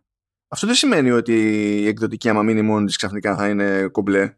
Γιατί άμα πάει η εκδοτική και πει για να έχω κερδοφορία θα δίνω 400 ευρώ ε, στο, στο δημοσιογράφο μου, δεν υπάρχει καμία ελπίδα. Εκεί έρχεται η πλευρά του, και αυτό είναι που θέλω να εξηγήσω στην αρχική μου θέση, έρχεται η πλευρά του τελικού καταναλωτή χρήστη κτλ. που το ζήτημα είναι να κάνει ένα κόπο, να ξεχωρίσει αν υπάρχει κάτι που βλέπει ότι αξίζει και με τον τρόπο που μπορεί να το στηρίξει να το στηρίξει. Διότι αλλιώς δεν υπάρχει άλλος τρόπος. Και ε, αυτό κάποιες φορές θέλει χρήματα. Βέβαια, αν είναι ελεύθερη εκδοτική από τον όποιο από πάνω, είναι περισσότερες πιθανότητες να προσφέρει μια πιο ίσια πληροφορία. Ναι, είναι, είναι. Αλλά δεν είναι δεδομένο, ούτε αυτό είναι δεδομένο. Όχι, όχι, όχι. Δεν είναι. Δεν είναι. Αλλά ε, αυτή τη στιγμή ουσιαστικά είναι δύο τα προβλήματα. Έτσι. Και η ποιότητα ως δουλειά, αυτό που λες εσύ ότι ο, ξέρεις, ο κακάμι βουόμενο δημοσιογράφος ή γενικά ο άμπαλος δημοσιογράφος δεν κάνει σωστά τη δουλειά του και μεταφέρει ό,τι μεταφέρει λάθος, αλλά και το ότι υπάρχει από πίσω κάποιος που ελέγχει τα, τα πράγματα επίτηδε, για δικά τους συμφέροντα και η πληροφορία που καταλήγει στο, ε, στον χρήστη είναι και κακή, κακής ποιότητας, αλλά και ας το πούμε μονόπλευρη ή οτιδήποτε, ξέρω, ανάλογα την περίπτωση. Είναι δύο τα προβλήματα. Είναι, δηλαδή, ο καθένας μας είπε από ένα. Ναι, ναι, ναι. Είναι, παιδιά, είναι πολύ σύνδετα αυτά. Έτσι. Αν, αν ήταν απλή υπόθεση, τότε θα λυνόντουσαν σε χρόνο μηδέν. Ε, να πούμε τώρα ότι όλα αυτά έτσι, ε, δεν στοχεύουν οποιαδήποτε εταιρεία του κλάδου ε, υπάρχει ένα κριτήριο που και εκεί πέρα σηκώνει διαφωνία το πράγμα, αλλά τέλος πάντων ε, λέει ότι ε, όλα αυτά αφορούν εταιρείες που έχουν τουλάχιστον 45 εκατομμύρια χρήστες μέσα στην Ευρωπαϊκή Ένωση. Υποτίθεται ότι ε, από τη στιγμή που θα εγκριθεί όλο αυτό και θα τηλεσυδικήσει θα αρχίσουν να ισχύουν τα παραπάνω είτε από 1η Ιανουαρίου του 2024 είτε 15 μήνες μετά την τελική υιοθέτηση του, του, νέου αυτού νόμου ό,τι, έρχεται, ό,τι είναι αργότερο μεταξύ των δύο. Το οποίο είναι και λογικό γιατί δεν γίνονται όλα αυτά ξαφνικά. Δεν είναι. Ε, έχουν μιλήσει και για ποινές σε περίπτωση μη συμμόρφωσης; Γιατί το να λέμε έτσι, ξέρεις, απλά λόγια, χωρίς να φοβάται η εταιρεία ότι ξέρεις, θα φάει πρόστιμο ή οτιδήποτε. Και, και όταν λέω πρόστιμο δεν εννοώ 5 εκατομμύρια τη βδομάδα που έτρωγε η Apple, εννοώ γερό πράγμα. Για, ξέρεις, μιλάω για τέτοιες εταιρείες έτσι, που βγάζουν δισεκατομμύρια και τρισεκατομμύρια. Ναι, κάτσε να δω τώρα. Στο Digital Services Act Καλά, θα βάλω και τα links που είναι κατευθείαν από την Ευρωπαϊκή Επιτροπή. Οπότε, άμα θέλετε να χαθείτε για πάντα, είναι πάρα πολύ εύκολο. Αν και το βασικό, η βασική μορφή του αντίστοιχου δελτίου τύπου σε κάθε περίπτωση είναι αρκετά καλό γραμμένη με bullets και τα λοιπά. Ε, δεν βλέπω εδώ ακόμη να έχει κάτι συγκεκριμένο σε ποινές. Μπορεί να αποσαφινιστούν μετά. Στο Digital Market Act, στο, ε, στο Digital Markets Act έχει, ε, έχουν οριστεί. Okay ε, θα, το, θα το δούμε πώς θα, πώς θα πάει το πράγμα. Και ας πούμε τώρα ότι πάμε στο Digital Markets Act. Πέρα είναι άλλο πανηγύρι. Αλλά το κριτήριο είναι ίδιο πάλι ότι πρέπει να έχει πάνω από τόσους χρήστες. Λέει κιόλας ότι σε αυτή την περίπτωση μιλάμε για εταιρείες που πρέπει να έχουν τουλάχιστον ε, τζίρο πάνω από 7,5 δισεκατομμύρια ευρώ τελευταία, τις τελευταίες τρεις οικονομικές χρήσεις στην Ευρωπαϊκή Οικονομική ε, Περιοχή που είναι σκεφτείτε σαν Ευρωπαϊκή Ένωση Plus. Ε, πιάνει και τη, την Νορβηγία του φίλου μας του, του Ηλία εκεί πέρα το κατά πόσο αυτές οι εταιρείες ε, είναι και καλά gateways, παύλα, κλειδοκράτορες και τα λοιπά στο τελικό καταναλωτή που αυτό πηγαίνει με τα 45 εκατομμύρια που λέγαμε σε, σε χρήστες ε, και λέει ότι σε περίπτωση που ισχύουν και τα δύο από τα παραπάνω θεωρείται ότι η όποια αυτή η εταιρεία τέλος πάντων ε, είναι εδρεωμένη στην, στην αγορά και έχει ισχυρή θέση και ε, το, ο χαρακτηρισμός της ε, της κάθε εταιρείας ως κάτι τέτοιο τέλος πάντων γίνεται προφανώς από την Ευρωπαϊκή Επιτροπή. Δεν είναι, ε, δεν είναι σαν, σαν την Apple, κάντε μια αίτηση. είναι, θα, εμείς θα σου πούμε. Είναι αυτό. και σου λέει ότι το, το ζήτημα για τα, το, στα, στο Digital Markets Act είναι στην ουσία να ανοίξουν τις αγορές και να μην μπορεί μια εταιρεία να κάνει κουμάντο στην πρόσβαση τέλο πάντων στο ΑΒΓ και τα λοιπά μέσα από το δικό τους όποιο σύστημα. Άκου τώρα αγορές. Και θε, ε, προσπάθησε να, φα, να φανταστείς τα, τα, τα μουγκριτά από τη μεριά της Apple και όχι μόνο. λοιπόν, online intermediation services. Αυτό ο ποιητής ε, είναι στην ουσία τα συστήματα πληρωμών κτλ. Αυτό εννοεί ο ποιητής. Okay. Online search engines. Γεια σου Google. Κάθε συμφωνία που έχεις που είναι για αποκλειστικότητα σε λειτουργικό σύστημα, σε web browser κτλ. Μάλλον θα πάει περίπατο. Σε κάποιο, μάλλον, μάλλον θα πάει περίπατο. Ε, online social networking services. Τώρα αυτό δεν ξέρω σε τι θα το μεταφράσουν ακριβώς, αλλά θα δούμε. Video sharing platform services. Είπες social, οπότε Facebook. Ναι, αλλά ε, ποιο είναι το ακριβώς το ζήτημα εκεί πέρα του ανταγωνισμού, τι θα πει για το πώς, πώς λειτουργεί το marketplace στο Facebook και γιατί δεν χρησιμοποιεί και άλλα στήματα πληρωμών τρίτων. Εκεί, αυτό δεν ξέρω τι, πώς θα το... Τέτοιο. Video sharing platform services number independent interpersonal communication services ε, ε, instant messaging εννοεί ο ποιητής Οκ, γιατί τα λένε έτσι; Γιατί τι θέλουν να κάνουν εδώ πέρα; Θέλουν να σου πούνε ότι καλύπτω και το one-on-one και το group messaging όπως και αν το εννοείς εσύ γενικά αν επικοινωνούν τουλάχιστον δύο ναι, είναι σε ρυθμίζω ναι. ναι. Ε, λειτουργικά, operating systems, λειτουργικά συστήματα, cloud computing services, advertising services, γεια σου Google, καλή τύχη. και Facebook. Web browsers, αυτό είναι καμπανάκι για το γιατί μόνο μηχανή WebKit υποχρεωτικά σε όλους τους browsers στο iOS Apple, για σου Apple. Και virtual assistants, άλλο πανηγύρι εκεί. Άντε να πας τώρα να πεις στην Google και, στη, και στην Apple ότι καλή φάση που έχετε Siri, αλλά θα πρέπει να μπορείτε να κάνετε default και ο ένας του άλλου Καλά, ε, ναι. η, Amazon τρίβει χέρια, πόδια σαν τη μήκα, εντάξει. Και όλοι ξαφνικά Alexa, έτσι. Και έχει κάποια παραδείγματα, τα οποία προφανώς είναι να αποσαφινιστούν και τα λοιπά, και λέει do's and don'ts για τους gatekeepers. Λέει κάποια πράγματα που πρέπει να κάνουν οι, οι, οι gatekeepers. Πρέπει, λέει, να επιτρέπουν στον τελικό χρήστη να εγκαθιστά εύκολα προεγκατεστημένες, λέει, εφαρμογές ή να, ή να αλλάζουν στάνταρ, δηλαδή default επιλογές σε λειτουργικά συστήματα, virtual assistants, web browsers και τα λοιπά που τους πρόχνουν λέει σε προϊόντα και υπηρεσίες του gatekeeper. Και θα πρέπει επίσης να, να προβάλλουν λέει και choice screens for key services. Αυτό το έχουμε ξαναδεί με τη, με τη Microsoft και το Internet Explorer. Εντάξει, έχει κάνει κάποια βήματα η Apple εδώ, έτσι, με τα default apps και όλα αυτά. Αλλά προφανώ. Ναι, αλλά θέλει, εδώ ζητάνε πολλά περισσότερα. Έτσι. Λέει να επιτρέψει τον τελικό χρήστη ε, να εγκαθιστά εφαρμογές τρίτων ή app stores ε, τρίτων που χρησιμοποιούν ή τέλος πάντων λειτουργούν με το λειτουργικό σύστημα του gatekeeper. Εντάξει αυτό εδώ πέρα, τι να το πω, να το πω ευγενικά, να, να, να, να δεχτώ ότι θα, θα τι κάνω ένα μποξάκι παραπάνω στο, στον editor. Αυτό, παιδιά, θα είναι clusterfuck μεγάλο. Ε. Ειδικά όταν έχουμε να κάνουμε κινητά. Για μένα το καλύτερο επιχείρημα της Apple και της κάθε Apple είναι ότι το κινητό έχει άλλο ρόλο στην καθημερινότητα του καθενός έχει, άλλη, έχει ειδική βαρύτητα σε σχέση με άλλους υπολογιστές. Μπορεί να λέμε ότι είναι υπολογιστής και ότι με στους άλλους υπολογιστές μπορούμε να κάνουμε το άλλο αλλά αυτό δεν, δεν είναι από μόνο το επιχείρημα στο να μην υπάρχει μια διαφορετική προσέγγιση ή κάποιο εξειδικευμένο μέτρο ή κάποια άλλη διαφοροποίηση. Δεν ξέρω πώς θα το κάνουν, δεν ξέρω που θα μας, που θα μας βγάλει, αλλά καλή τύχη γενικά εδώ πέρα. Λέει να επιτρέπεται στους τελικούς χρήστες να κάνουν unsubscribe από core platform services του Gatekeeper το ίδιο εύκολα όπως κάνουν, που κάνουν subscribe. Εντάξει. Αυτό, με αυτό η Apple δεν θα έχει πρόβλημα. Ναι, οι άλλοι θα έχουν πρόβλημα. Έχει κάποια υπηρεσία που είναι, είσαι πολύ κλειδωμένο, δεν ξέρω Ε, ε, εννοούν και το Apply ID ως υπηρεσία, ας πούμε. Δηλαδή... Όχι, όχι, όχι. όχι.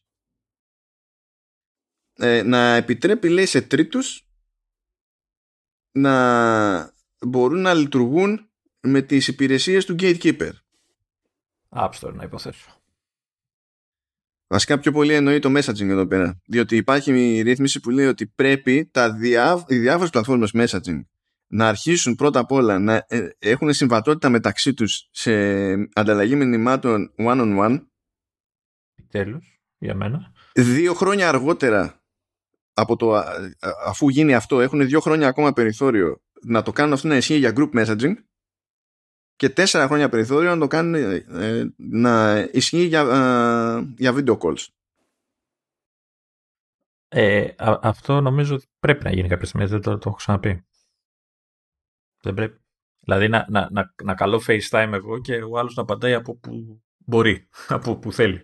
Ε, διαφωνώ ποικιλοτρόπως. Ναι. Τέλος πάντων, εγώ, ε, δηλαδή και το iMessage να μην χρειάζεται να ψάχνω, να, ψάχνω, να, να, να κοιτάω αν έχει ο άλλος iMessage, να το ξέρω θα το πάρει iMessage εγώ ή τέλος πάντων πώ θα το πάρει αυτός. Δεν ξέρω, πρέπει λίγο να υπάρχει μια, μια σύμπραξη. Αυτό νομίζω ότι είναι παρανοϊκή απέτηση από την Ευρωπαϊκή Επιτροπή και προσπαθεί να καλύψει ένα κενό που είναι ανίκανη να καλύψει με το σωστό του τρόπο. Δηλαδή, το σύστημα που υπάρχει αυτή τη στιγμή που ξέρεις ότι θα λειτουργήσει παντού είναι το SMS. Ναι. Αυτό που θέλεις είναι ένα νέο industry standard στη θέση του SMS. Okay. Αντί να κάνεις αυτό, λες, εσείς που έχετε φτιάξει τα δικά σας και το καθένα ε, μπορεί να έχει το ΑΒΓ συγκριτικό πλεονέκτημα, κόφτε το λαιμό σας να λειτουργούν όλα μαζί και στην ουσία συνδυαστικά να μου φτιάξετε ένα industry standard για το οποίο δουλεύετε εσείς. Μετά για ποιο λόγο να πάει να κάνει κάποιος οποιαδήποτε τσαχπινιά στο FaceTime, στο WhatsApp, στο Messenger να φτιάξει οποιοδήποτε feature; Αυτό που έλεγα εγώ πριν. Ναι. αν πρέπει να το, να, ναι, ε, με κάποιο τρόπο να το κάνει να λειτουργεί για όλους τους υπολείπους, χρησιμοποιώντας ένα code base που δεν είναι καν δικό του και δεν ξέρει ποιο διάλογο είναι. δηλαδή. Ναι, παρόλα αυτά όμως χρειάζεται μια μικρή σύμπραξη, μια μικρή σύγκληση. Δηλαδή να, να υπάρχει μια. Δεν σου λέω να φτάσουμε σε αυτό το επίπεδο, αλλά να, να υπάρχει μια μικρή συμβατότητα. Ναι, να, κάνω, να σου πω κάτι. Να κάνω, ένα, να κάνω ένα σύστημα όταν κάτι δεν μπορεί να με βρει σε μια υπηρεσία να μου έρχεται ξέρω εγώ σε SMS και να υπάρχει τρόπο να απαντήσω από εκεί πέρα. Όχι δεν και καλά όμως ε, να ανοίξω ο καθένας το σύστημά του στο σύστημα του άλλου. Αυτό τώρα καταλαβαίνεις για πόσες τρύπες μιλάμε. Και σου λέει ότι αυτό θα γίνεται με αίτημα του μικρότερου προς τον μεγαλύτερο και καταλαβαίνεις τώρα ότι θα, θα ζητάνε όλοι τα πάντα στην ουσία είναι σαν να προσπαθεί να πάρει το messaging platform που έχει στήσει ο Α, ο Β, ο Γ. Δεν το είχα σκεφτεί έτσι, η αλήθεια είναι. και να το μετατρέψεις στο ανάλογο του ISP. Ότι εσύ είσαι εκείνος που δίνει το σκελετό για την επικοινωνία αυτή και ο άλλος θα χτίζει πάνω σε αυτό το σκελετό. Ναι, αλλά η εταιρεία δεν ήθελε να χτίσει υποδομή, ήθελε να χτίσει service. είναι σαν να τους βάζεις να στήσουν δίκτυο. Ναι, δεν, δεν το είχα δει έτσι, η αλήθεια είναι. Δεν έχει άδικο. Εγώ δεν είμαι κατά της της συμβατότητας, αλλά θεωρώ ότι αυτή η προσέγγιση είναι παρανοϊκή για τη συμβατότητα. Βάλε, εφόσον θέλεις, σαν Ευρωπαϊκή Ένωση, να έχεις να πρωτοστατήσεις σε κάποια πράγματα και να τα κυνηγά κτλ., κόφτω λαιμό σου να φτιάξεις ένα τούμπανο στάνταρτ να πάρει τη θέση του SMS και να υποστηρίζει και voice calls και, και video calls και δεν συμμαζεύεται. Το οποίο μετά θα είναι πιο εύκολο να το ενσωματώσει ο καθένας στην υπηρεσία του ώστε να υπάρχει συμβατότητα που θέλει. Ακριβώς. Και τι γίνεται. Αν εγώ μετά είμαι με iMessage και εσύ με iMessage, το καταλαβαίνει το σύστημα όπως το καταλαβαίνει και τώρα και θα πηγαίνει από εκεί, ξέρω εγώ. Ή αντίστοιχα με FaceTime. Έτσι. Και άμα δεν είμαι, θα υπάρχει κάτι ανάλογο στο οποίο θα κάνει fallback, αλλά αυτό το ανάλογο δεν θα είναι η σαπίλα του SMS. Και αυτό το ανάλογο θα μπορεί να χρησιμοποιείται με τις υπόλοιπες εφαρμογές, όλες τι άλλες πλατφόρμες κτλ. Τώρα πηγαίνεις και τους λες αυτό που έχεις, δεν ξέρω τι θα κάνεις, κάτω να λειτουργεί με το αλλού. Εντάξει, αυτό είναι σαν το τέτοιο. Σαν το κόψαμε το, το τέλος επιτιδεύματος γιατί... Το τέλος επιτιδεύματος. Κόψαμε τη, την περαίωση γιατί είναι αντισυνταγματική. Αλλά guess what? Έχουμε ακριβώς το ίδιο ποσό και το λέμε τέλος επιτιδεύματος και προσποιούμαστε ότι είναι κάτι άλλο. Αυτό, αυτό, αυτό είναι δεν είναι ρύθμιση. Θα μπορούσε, βάσει αυτού, αν δηλαδή ψηφιστεί κάτι τέτοιο, θα μπορούσαν να συμπράξουν οι εταιρείες και να φτιάξουν αυτό το πρότυπο, χωρίς να πειράξουν τις υπηρεσίες τους. Όπως θα κάνουν τώρα με το, με το Matter και τέτοια, ξέρω, ή αυτό που λέγαμε πριν. Με θεωρητικά, θεωρητικά ναι, ναι. Εγώ πιστεύω ότι ο, η μόνη σωτηρία των εταιριών σε αυτό το θέμα, αλλά και η σωτηρία του τελικού χρήστη από την παράνοια, είναι αυτή.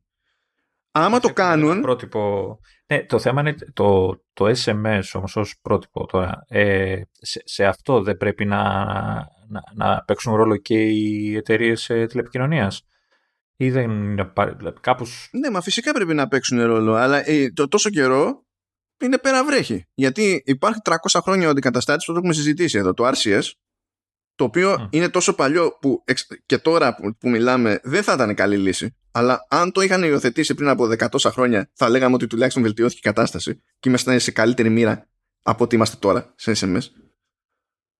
Και το παίζαν όλοι βαριά πεπόνια και δεν έχουν κάνει τίποτα.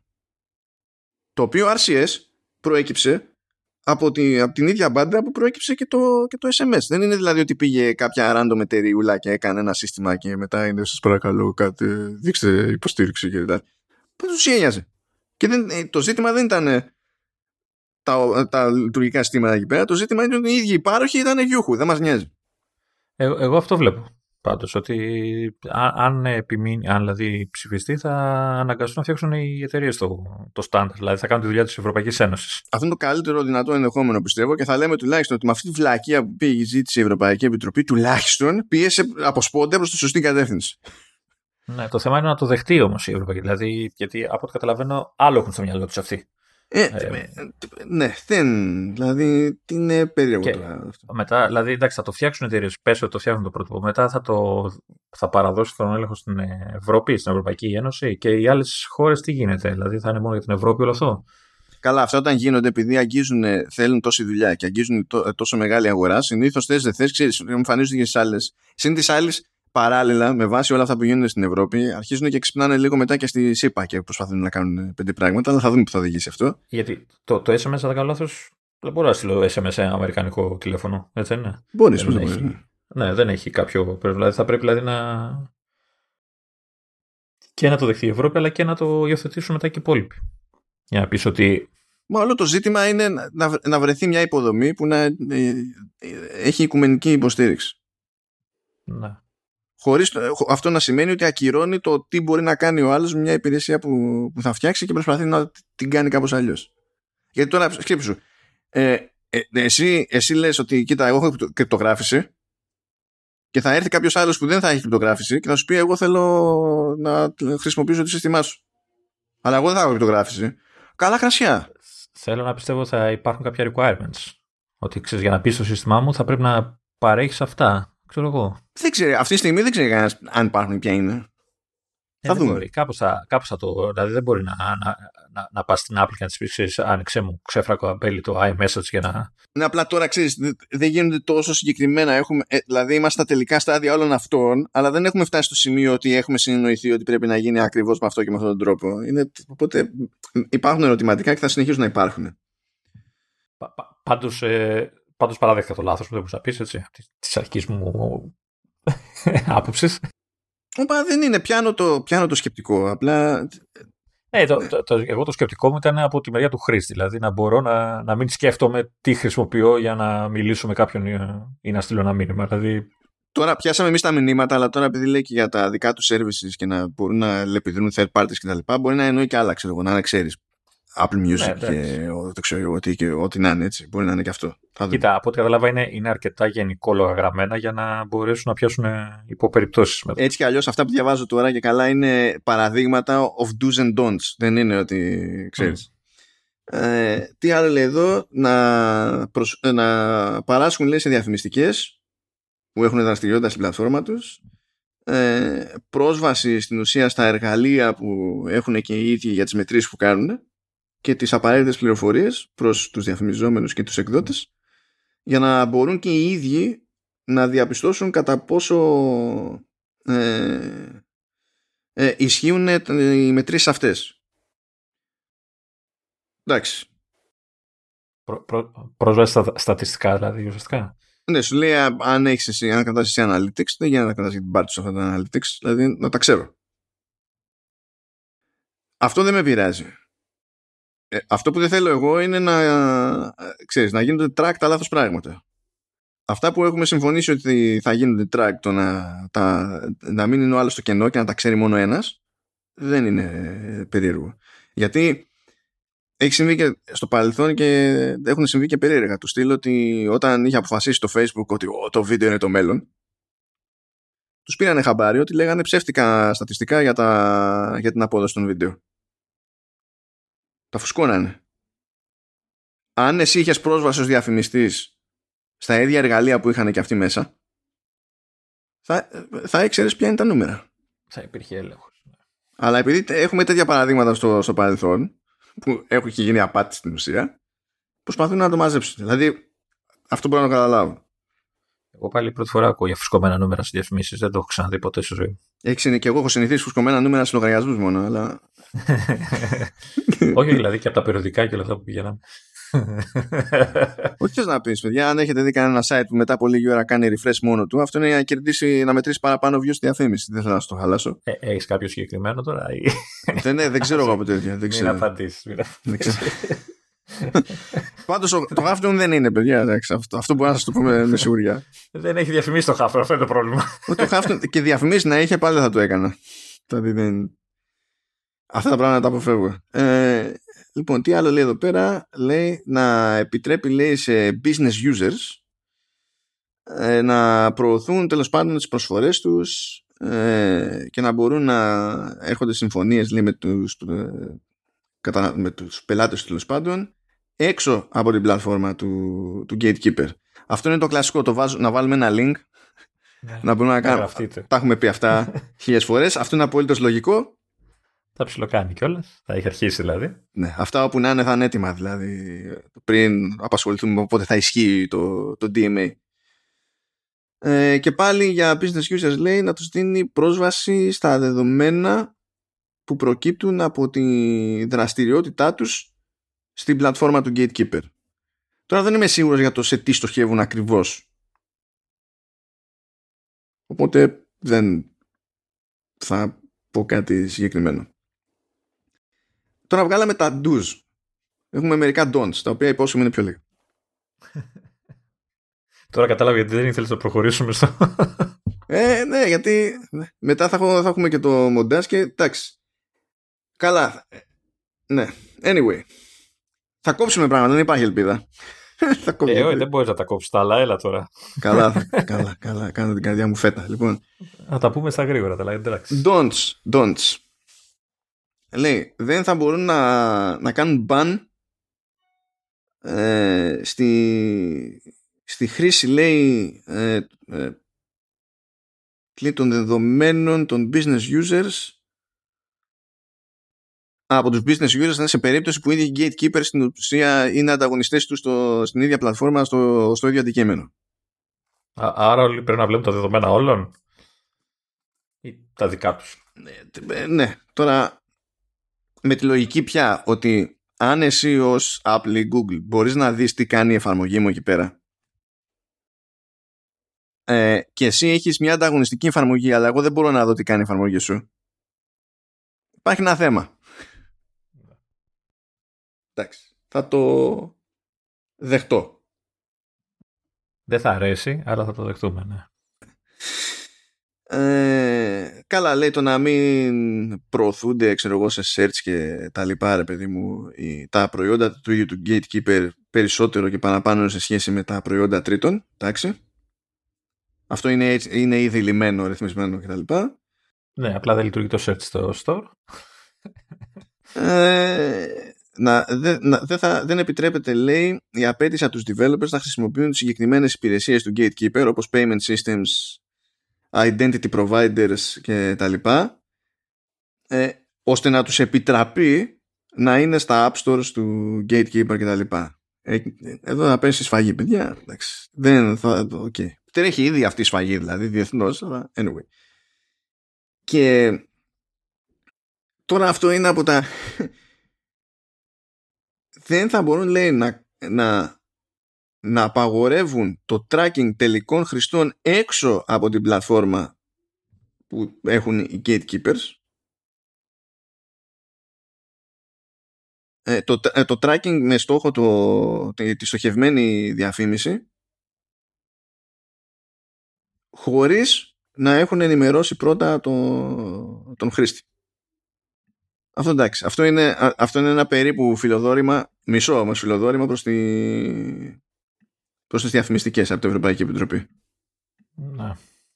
Με τη λογική ότι δεν σου, δεν σου λέει δεν μπορείς να μπλοκάρεις το tracking εκτός ε, της υπηρεσίας σου ε, γενικά γιατί έτσι κι αλλιώς η ίδια Ευρωπαϊκή Επιτροπή βάζει περιορισμούς στο τι μπορεί να γίνει track για διαφημιστικούς λόγους αλλά όταν θα το κάνεις θα πρέπει να παίρνεις την άδεια του χρήστη για να το κάνεις και έτσι κερδίζουν οι διαφημιστικές το ότι αυτός βαριέται θα πατάει yes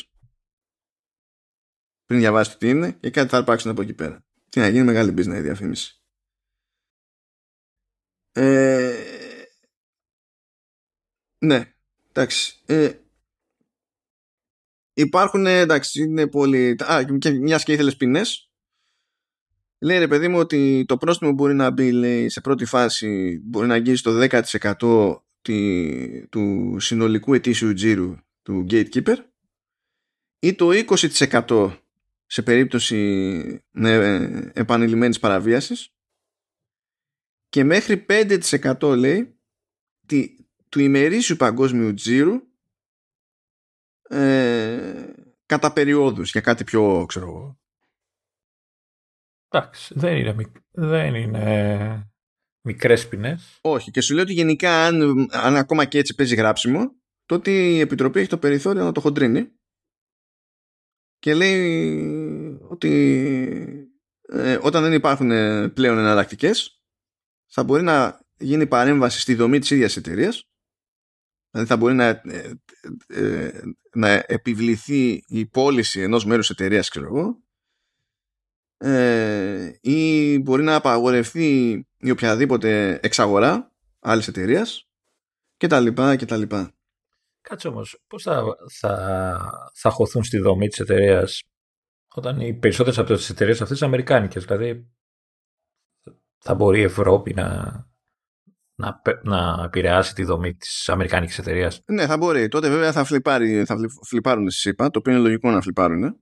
Αλλά δεν γίνεται αλλιώς. Ποιο δικαίωμα; Με ποιο... είναι ποιο δικαίωμα; Με το δικαίωμα ότι ισχύει αυτός ο νόμος εδώ πέρα, έχει δραστηριότητα εδώ. Ο μόνος τρόπος να έχει δραστηριότητα εδώ είναι να, αποδέχει, να τηρείς τον, τον νόμο που ισχύει εδώ. Όταν δεν τον τηρείς,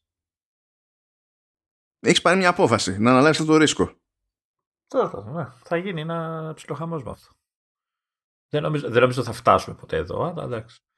Εκεί που υπάρχει μια ελπίδα που λέει ρε παιδί μου ότι επειδή υπάρχει μια ανησυχία για το κατά πόσο όλο αυτό μέχρι να εφαρμοστεί και έτσι όπως προχωράει η τεχνολογία τι μπορούμε να κάνουμε άμα κάτι βγει βλακεία ή κάτι πρέπει να ρυθμιστεί αλλιώς και δεν ξέρω και εγώ τι και έχουν εδώ πέρα ένα μηχανισμό λέει ε, που μπορεί στην ουσία να σπρώχνει τροποποιήσεις χωρίς να χρειάζεται να ξεκινά όλη η διαδικασία από την αρχή.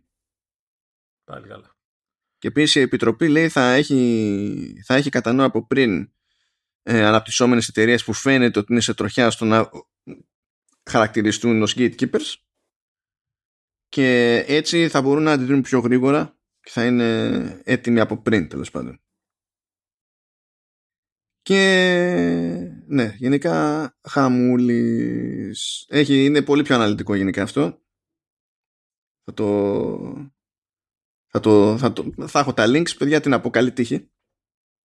Καλή τύχη όχι μόνο για αυτά που έρχονται, κάποια που είναι cool, κάποια είναι ζαβά κτλ. Καλή τύχη με το να μπλέξετε με αυτά τα έγγραφα. Δηλαδή, OK. Okay. Και μια και μιλάμε για, για μπλέξιμο, ήρθε τώρα σήμερα που γράφουμε 11 Μαΐου το είπα για πιο νωρίς. Προέκυψε νέα πρόταση νόμου, νέο νομοσχέδιο στην ουσία για την προστασία ανήλικων στο διαδίκτυο από ε, σεξουαλική πανενόχληση και τα λοιπά. Κοιτάξτε, αυτό είναι, απλά είναι παρανοϊκό. Ε, και έχουν κάνει αυτό ακριβώς φοβόμενο ότι θα κάνουν. Ε, στην ουσία ε, έχουν ως αφορμή ένα απλό γεγονός ότι πάρα πολύ μεγάλο ποσοστό του υλικού παιδικού, ε, παιδικής πορνογραφίας που κυκλοφορεί εκεί έξω είναι σε ευρωπαϊκούς σερβέρς, οπότε τους πονάει αυτό. Okay. Αυτό είναι λογικό να τους πονάει, καμία αντίρρηση. Αλλά προσπαθούν έτσι να πάνε κόντρα στην τάση της βιομηχανίας και του κόσμου να στρέφεται σε κρυπτογράφησης στις τηλεπικοινωνίες. Το παιχνίδι εδώ δεν είναι καν όλη η φάση για τα παιδάκια ε, είναι πάτημα. Απλά δουλευόμαστε εδώ πέρα. Απλά δουλευόμαστε. Ουσιαστικά θέλουν να, να μειώσουν την κρυπτογράφηση, να την εξαφανίσουν, να μην υπάρχει, να είναι ανοιχτά δηλαδή όλα. Ε, ε, θα σου πούνε το άλλο, ότι εγώ δεν θέλω να σου κόψω την κρυπτογράφηση. Θέλω όμως όταν εγώ έχω λόγο να τα ελέγξω, να μπορώ να τα ελέγξω. Και θα πεις, ε, το, ε, το κλασικό, ναι, εντάξει, okay. Ναι, είναι κλασική μπουρδα. Λοιπόν, πρώτα απ' όλα, για, για να καταλάβετε, ξεκινάμε. Και σου λέω ότι ε, η αστυνόμευση του, του περιεχομένου ε, και η αντιμετώπιση τέτοιου είδους περιεχομένου καθίσταται υποχρέωση των providers. Ούτε που ξέρω σε πόσα έπρεπε να διαφωνώ. Ούτε που ξέρω. Ούτε που ξέρω. Γιατί πηγαίνει και πιάνει εταιρείες τεχνολογίας και σου λέει ότι guess what, θα συμμετέχετε και με τη βούλα πλέον στη, στην αστυνόμευση. Δεν ξέρω σε ποιον φαίνεται cool ιδέα. Πετάει το μπαλάκι εδώ. Ναι, το να ε, συμμετέχει στην αστυνόμευση ε, ε, πολυεθνική. Δεν ξέρω σε ποιον φαίνεται super αυτή η ιδέα. Δεν ξέρω πώς, πώς το έχετε στο μυαλό σας. Και όχι μόνο αυτό, πρέπει και οι ίδιοι providers να προτείνουν λέει, μέτρα αντιμετώπισης του. Δηλαδή, ε, κάτι άλλο. Δηλαδή, OK. Okay. Λέει επίσης ότι θα είναι υποχρεωμένοι, λέει, να ψάξουν περιεχόμενο βάσει detection order. Εκεί, εδώ είναι που πάμε να χρυσώσουμε το χάπι. Γιατί λέω ότι δεν θα σου λέω ότι θα πηγαίνεις και να τσεκάρεις γενικά το περιεχόμενο, γιατί ξέρουν ότι άμα το πούνε αυτό πηγαίνει κόντρα σε άλλη ευρωπαϊκή νομοθεσία, δεν υπάρχει καμία ελπίδα. Λέει όμως ότι οι τοπικές αρχές θα μπορούν να εκδώσουν detection order, που και καλά, επειδή θα περνάει. Ε, ξέρεις πώς από το δικαστικό σύστημα και τα λοιπά θα έχει στοιχειοθετηθεί ότι βγάζει νόημα να εκδοθεί detection order σαν τα εντάλματα δηλαδή ουσιαστικά ναι ε, αλλά πρόσεξε, για να, ε, ε detection order γιατί περιεχόμενο; Σε αντίθεση με το σύστημα της Apple που ήταν για γνωστό και εξακριβωμένο ε, υλικό ε, ε, παιδικής πορνογραφίας, είναι και για νέο, άρα χωρίς reference. Δηλαδή δεν, δεν τσεκάρεις κάτι για το αν είναι διαπιστωμένο τέτοιο υλικό. Πρέπει να το τσεκάρεις και να παίρνει μια θέση το σύστημα με computer vision και machine learning κτλ. για το αν μπορεί να είναι. Πράγμα που σημαίνει ότι ανοίγονται άλλα περιθώρια λάθος εκεί. Θα έχουμε άλλα. Και το χειρότερο όλων, grooming. Κούρεμα. Μακάρι να ήταν κούρεμα, Λεωνίδα. Αλλά είναι το, για όποιος δεν είναι εξοικειωμένος με το concept τέλος πάντων τουλάχιστον σε αυτό το θέμα συζήτησης υποτίθεται ότι grooming λέμε τη διαδικασία που πιάνει κάποιος ενήλικας, κάποιος παιδεραστή κτλ. Αρχίζει ξεκινάει μια κουβέντα με ένα, με ένα ανήλικο και του φέρεται φιλικά και αρχίζει λίγο λίγο να του έχει, να έχει μια επιρροή και να το φέρνει λίγο λίγο με τα νερά του κτλ. Αυτό, αυτό είναι το grooming. Συνειδητοποιείτε τι πρέπει να, να γίνει track για να διαπιστωθεί αυτό το πράγμα. Συν της άλλης, συν της άλλης, πόσο εύκολα μπορεί να παρεξηγηθεί κάτι κιόλας. Όχι μόνο αυτό. Αν θυμάμαι καλά, στις περισσότερες ευρωπαϊκές χώρες, αν θυμάμαι καλά, μην μου το δέστε κόμπο, δεν είναι το αντικείμενό μου, αλλά αν θυμάμαι καλά, το grooming, ακριβώς επειδή είναι δύσκολο ε, ε, να, ε, να εξακριβωθεί αν είναι σε κάθε περίπτωση grooming ή όχι, και συν της άλλης δεν είναι κάποια συγκεκριμένη πράξη με κάποιο συγκεκριμένο αποτέλεσμα, δεν θεωρείται κανένα δίκημα. Αλλά θα μπορεί να βγει detection order με βάση το να δούμε αν παίζει grooming. Καταρχάς αυτό το πράγμα, από, δηλαδή από τη διαδικασία και από το grooming, ε, θα πρέπει να σκανάρει σε μεγάλο βάθος χρόνου μηνύματα, έτσι ναι. Αυτή είναι η τσατσιά, γιατί δεν σου λέει απλά τσεκάρε για υλικό. Με το να σου λέει ότι μπορώ να βγάλω detection order για κάτι το οποίο δεν είναι καν αυτονόητο ότι αντιμετωπίζεις τόσο αδίκημα, και για να το διαπιστώσεις πρέπει να έχεις εύρος σε περιεχόμενο για να καταφέρεις να καταλάβεις αν, τι και πώς ανοίγει πόρτες που δεν είναι λογικό να ανοίγονται. Θα πει κάποιος ναι αλλά τα παιδιά ε, τι είναι άλλα τα παιδιά; Δηλαδή άμα γυρίσει κάποιος και σας πει ότι ε, επειδή η κατάλυση του, του πολιτεύματος είναι παράνομη Και μέχρι πρώτης, δεν θυμάμαι αν ακόμα, αλλά μέχρι πρώτης ε, ήταν και από τα λίγα πράγματα που μπορούσαν να, να επιφέρουν θανατική ποινή. Ε, τότε θα κοιτάζουμε για keywords και τα συναφή και θα πρέπει να μην παίζει ιδιαίτερη κρυπτογράφηση, να μπορούμε να προσπεράσουμε την κρυπτογράφηση. Και αν κάτι μας θυμίζει ότι κινείται προς τα εκεί, πριν κάνετε κάτι εσείς για να καταλύσετε το πολίτευμα, ε, θα σας μαζεύουμε. Εκεί θα λέγατε. Σκοτώνουμε κιόλας. Φανατική ποινή. Και βρέχω και χωρί αυτό. Πες ότι σε μαζεύουν εκεί είναι απλά φυλάκα, ρε παιδί μου. Έτσι. Ε, κάτι, κάτι δηλαδή σε Minority Report. Ακούγεται ηλίθιο, αλλά ναι. Ε. και αυτό είναι το εξοργιστικό της υπόθεσης. Αυτό είναι, προ, είναι proactive.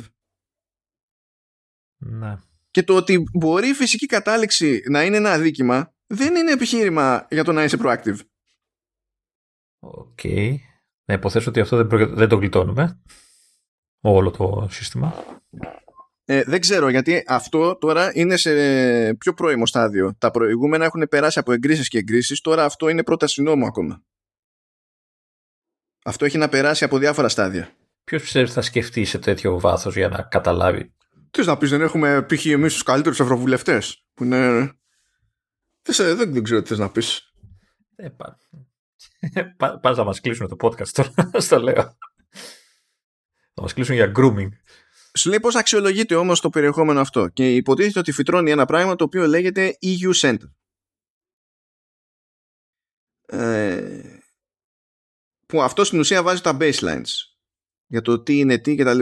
Λέει επίσης κιόλας ότι πρέπει όλα αυτά να χρησιμοποιούνται μόνο για τον εντοπισμό child sexual abuse. Ναι, αλλά κατά τα άλλα μου λες grooming. Ναι, αλλά και για να είμαστε και σίγουροι, ας δούμε και λίγο παραπάνω και λίγο παρακάτω τι έχει στο κινητό του ο άλλος για να είμαστε σίγουροι. Ε, ναι, για να αποφύγουμε την παρεξήγηση, κατάλαβες. Να δούμε και τα υπόλοιπα. Οπότε να είμαστε κομπλέ. Ε, οι providers λέει που τέλος πάντων θα εντοπίζουν τέτοιο υλικό, δηλαδή ε, child sexual abuse, το, okay, ε, είναι υποχρεωμένοι λέει να το αναφέρουν στο EU Center, το οποίο θα ανανεώνει μετά και τα guidelines. Αυτό είναι ξέχωρα από το, το αναφέρω στις αρχές, το οποίο προφανώς και αυτή, αυτό είναι έτσι κι αλλιώς υποχρέωση.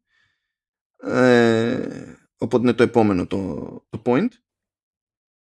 Ε, και λέει ότι σε περίπτωση που το περιεχόμενο αυτό δεν υπάρχει σε ευρωπαϊκούς σερβέρες οπότε ξέρεις, μπορούμε να πούμε αφαιρέστε το ρε παιδί μου ε, τότε θα πρέπει να κόβεται η πρόσβαση στους σερβέρες που είναι εκτός Ευρωπαϊκής Ένωσης που μοιράζονται το περιεχόμενο.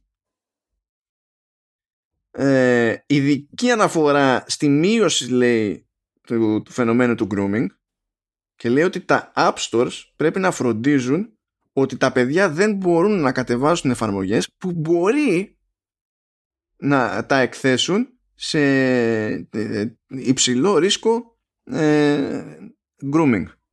Τι σημαίνει αυτό; Και τι εφαρμογές είναι αυτές δηλαδή; Τι σημαίνει αυτό; Άμα ο άλλος θέλει να πάει στο, στο team chat του Warcraft να το κάνει αυτό το πράγμα, θα βρει τρόπο να το κάνει. Κα, καταρχάς θα, θα κόβει στο facebook κατευθείαν, το instagram, όλα αυτά μπορούν να χρησιμοποιηθούν για Ναι, αυτό ορίστε. Αυτή, να μια λύση. Αλλά αυτό δεν γίνεται γιατί μετά θα μας πούνε κακούς, κατάλαβες. Οποιαδήποτε εφαρμογή έχει λειτουργία για messaging ή οποιαδήποτε μορφή επικοινωνίας μπορεί να θεωρηθεί high risk για αυτό το πράγμα. Ε, λέει επίσης solid oversight mechanism και judicial redress. Αυτό πρέπει να είναι. Το, ε, δηλαδή είναι. Το διάβαζα και έλεγα πάλι καλά. Πάλι καλά. Λέει λοιπόν ότι τα detection orders πρέπει να προκύπτουν λέει, από δικαστήρια και τα λοιπά ή ανεξάρτητες ε, ρυθμιστικές αρχές αναχώρα. Εντάξει.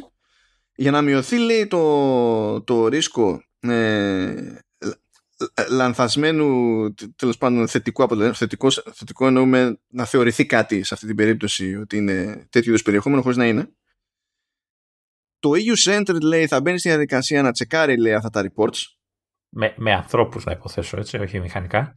Το καλό που τους θέλω.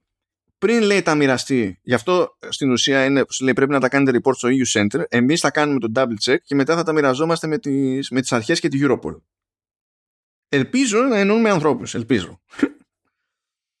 και λέει τόσο οι providers όσο και οι χρήστες θα μπορούν να ενίστανται σε κάθε, ε, σε κάθε ένα από αυτά τα μέτρα που τους αγγίζει και θα μπορούν να ενίστανται που αλλού στα δικαστήρια. Αυτό τουλάχιστον είναι καλό. Αυτό είναι το σωστό τέλος πάντων. Αν λειτουργεί με ανθρώπους όπως είπα, γενικά να λειτουργεί με τη λογική που. Αυτό, είναι, αυτό είναι το σωστό σε μια σύγχρονη χώρα. δηλαδή, κάπως πρέπει να μπορείς να πας κόντρας. αυτό δεν γίνεται απλά να στο φοράνε. Και πάλι, παιδιά, μην πετάχτηκε κανένας να πει ναι, αλλά έτσι προστατεύονται οι παιδεραστές και δεν ξέρω και εγώ τι. Ε, ε, ε, ναι, δεν αρνείται κανένας το πρόβλημα. Το, ε, το ότι υπάρχει πρόβλημα δεν σημαίνει ότι οποιαδήποτε λύση είναι τούμπανο. Δηλαδή. Εντάξει, ξέρω εγώ. Τι, δεν ξέρω γιατί πρέπει να το κάνουμε λιανά αυτό το πράγμα. Ε, υποτίθεται ότι είμαστε σε μια πραγματικότητα σε μια, και σε μια χώρα κτλ. που άμα κάποιος μπει στο σπίτι σου και πάει να σε σφάξει, ε, αλλά προλάβεις να του σφάξεις εσύ, πρέπει να αποδείξεις ότι δεν είχες πολλές εναλλακτικές. Να τον πυροβολήσεις, ξέρω εγώ. Και, το, και τον έσφαξες. Ναι, δηλαδή, ακό, ακόμα και αυτό. ακόμα και εκεί. Γιατί θέλουν να αποφύγουν το όλο αυτό να είναι λίγο στημένο και εσύ να το, χρησιμο, να το χρησιμοποιήσεις σαν αφορμή, ξέρω εγώ, στην ουσία, κινητό να το βγάλεις τον ένα από τη μέση και τα λοιπά και τα λοιπά. Ε, άμα το καταλαβαίνουμε εκεί, πρέπει να το καταλαβαίνουμε και εδώ. Δεν είναι πρωτόγνωρο το, το concept και το debate. Τώρα όλα αυτά, το συγκεκριμένο τουλάχιστον, πρέπει να περάσει από, την, από το Ευρωκοινοβούλιο, πρέπει να περάσει από το, από το Συμβούλιο της Ευρώπης, ε, να εγκριθεί, άσχετο με το αν θα γίνουν τροποποιήσεις και τι τροποποιήσεις θα είναι, θα δούμε, και αφού υιοθετηθεί, αυτό θα, ε, αυτό το νέο regulation θα πάρει τη θέση του interim regulation. Και θέλω να σταθώ στο interim regulation, διότι είναι κάτι που πέρασε πριν από μερικούς μήνες και δυστυχώς για τα νεύρα μου τα παρακολουθώ αυτά. και παιδιά με straight face τα άτομα στο Ευρωκοινοβούλιο περάσανε ε, προσωρινά μέτρα που στην ίδια τους συνεδρίαση δέχονται ότι παραβιάζουν ευρωπαϊκή νομοθεσία για την προστασία του απορρίτου. Αλλά λέγανε, για να προστατεύσουμε τα παιδιά, να το περάσουμε ενώ ξέρουμε ότι όποιος το κάνει challenge αυτό στα δικαστήρια θα βγει παράνομο ώστε να υπάρχει κάτι μέχρι να καταλήξουμε στο άλλο. Δηλαδή οι τύποι σου είπαν να συμφωνήσουμε ότι θα είμαστε παράνομοι για μια περίοδο ε, ε, για να μην χάνουμε χρόνο. Α, αυτό ήταν straight επιχείρημα. Δηλαδή, ε, χάστε χρόνο. Δηλαδή, ήμαρτον. Λες γιατί είσαι εκεί, ρε φίλε; Δηλαδή είσαι ευρωβουλευτής και παίρνεις, ξέρω εγώ τι νομιστός. Είναι 6-7 χιλιάρικα το, το μήνα. Δεν με νοιάζει, ρε φίλε. Κόβω το λαιμό σου. Χάσε χρόνο, ναι. Και εντάξει, ε, τρε, τρελαίνομαι. Απλά τρε, έχω, έχω τυλτάρει. Έχω τυλτάρει τελείως. Ειδικά με αυτό, καλά ότι οι ενστάσεις μπορούμε να έχουμε τα άλλα, ξέρω εγώ, που είναι σημειακές πες. Και έχουν να κάνουν περισσότερο με business. Με αυτό τίλτα τελείως. Θεοί. Δηλαδή εδώ ήταν, ήταν ακριβώς όσο πολιτικοί μπορούσαν να είναι. Δηλαδή βασικά ήταν, ε, ε γίνανε πολιτικάντιδες με την ίδια λογική που φαντάζεσαι ποιο μπορεί να είναι ένα πιθανό price point για νέο Apple product. Που λες ότι φαντάζεσαι ότι θα σου φαινόταν λογικό, βάζεις παραπάνω και μετά στρογγυλοποιείς προς τα πάνω. για να πέσεις μέσα. και συνήθως δεν πέφτεις ούτε καν. είναι ακόμα πιο πάνω. Και λες αυτό το κάνανε, αλλά με το πόσο πολιτικάντιδες ήταν σε αυτή την περίπτωση. Ε, το κεράτο σας το κέρατό σας. Δεν βλέπω, δεν βλέπω κανένα πρόβλημα. Τι πρόβλημα βλέπεις. Όλα καλά είναι. Τώρα τι να κάνουμε τα υπόλοιπα θέματα. Ε, ε εντάξει τώρα, τι ε, αφού φτάσαμε που φτάσαμε, θα κάνουμε ένα άλλο και θα, θα επιδείξουμε για αυτά. Ωραία, λοιπόν, εντάξει. Όχι, ένα θα το κόψω. Γιατί έχουμε, ε, έχουμε τάξει ότι θα μιλήσουμε πιο στα σοβαρά για το κάμο, μιας και έπεσε στα χέρια μου η full έκδοση για να τα πούμε πιο συγκεκριμένα. Αυτό δεν γίνεται σε πέντε λεπτά, δηλαδή είναι ξεφτιλέ. Χωρίς να έχουμε τη full έκδοση, έχουμε αφιερώσει περισσότερο χρόνο στο κάμο. Αλλά τι να πω, για να ξεχάσουμε λίγο όλη αυτή την πίκρα που προηγήθηκε.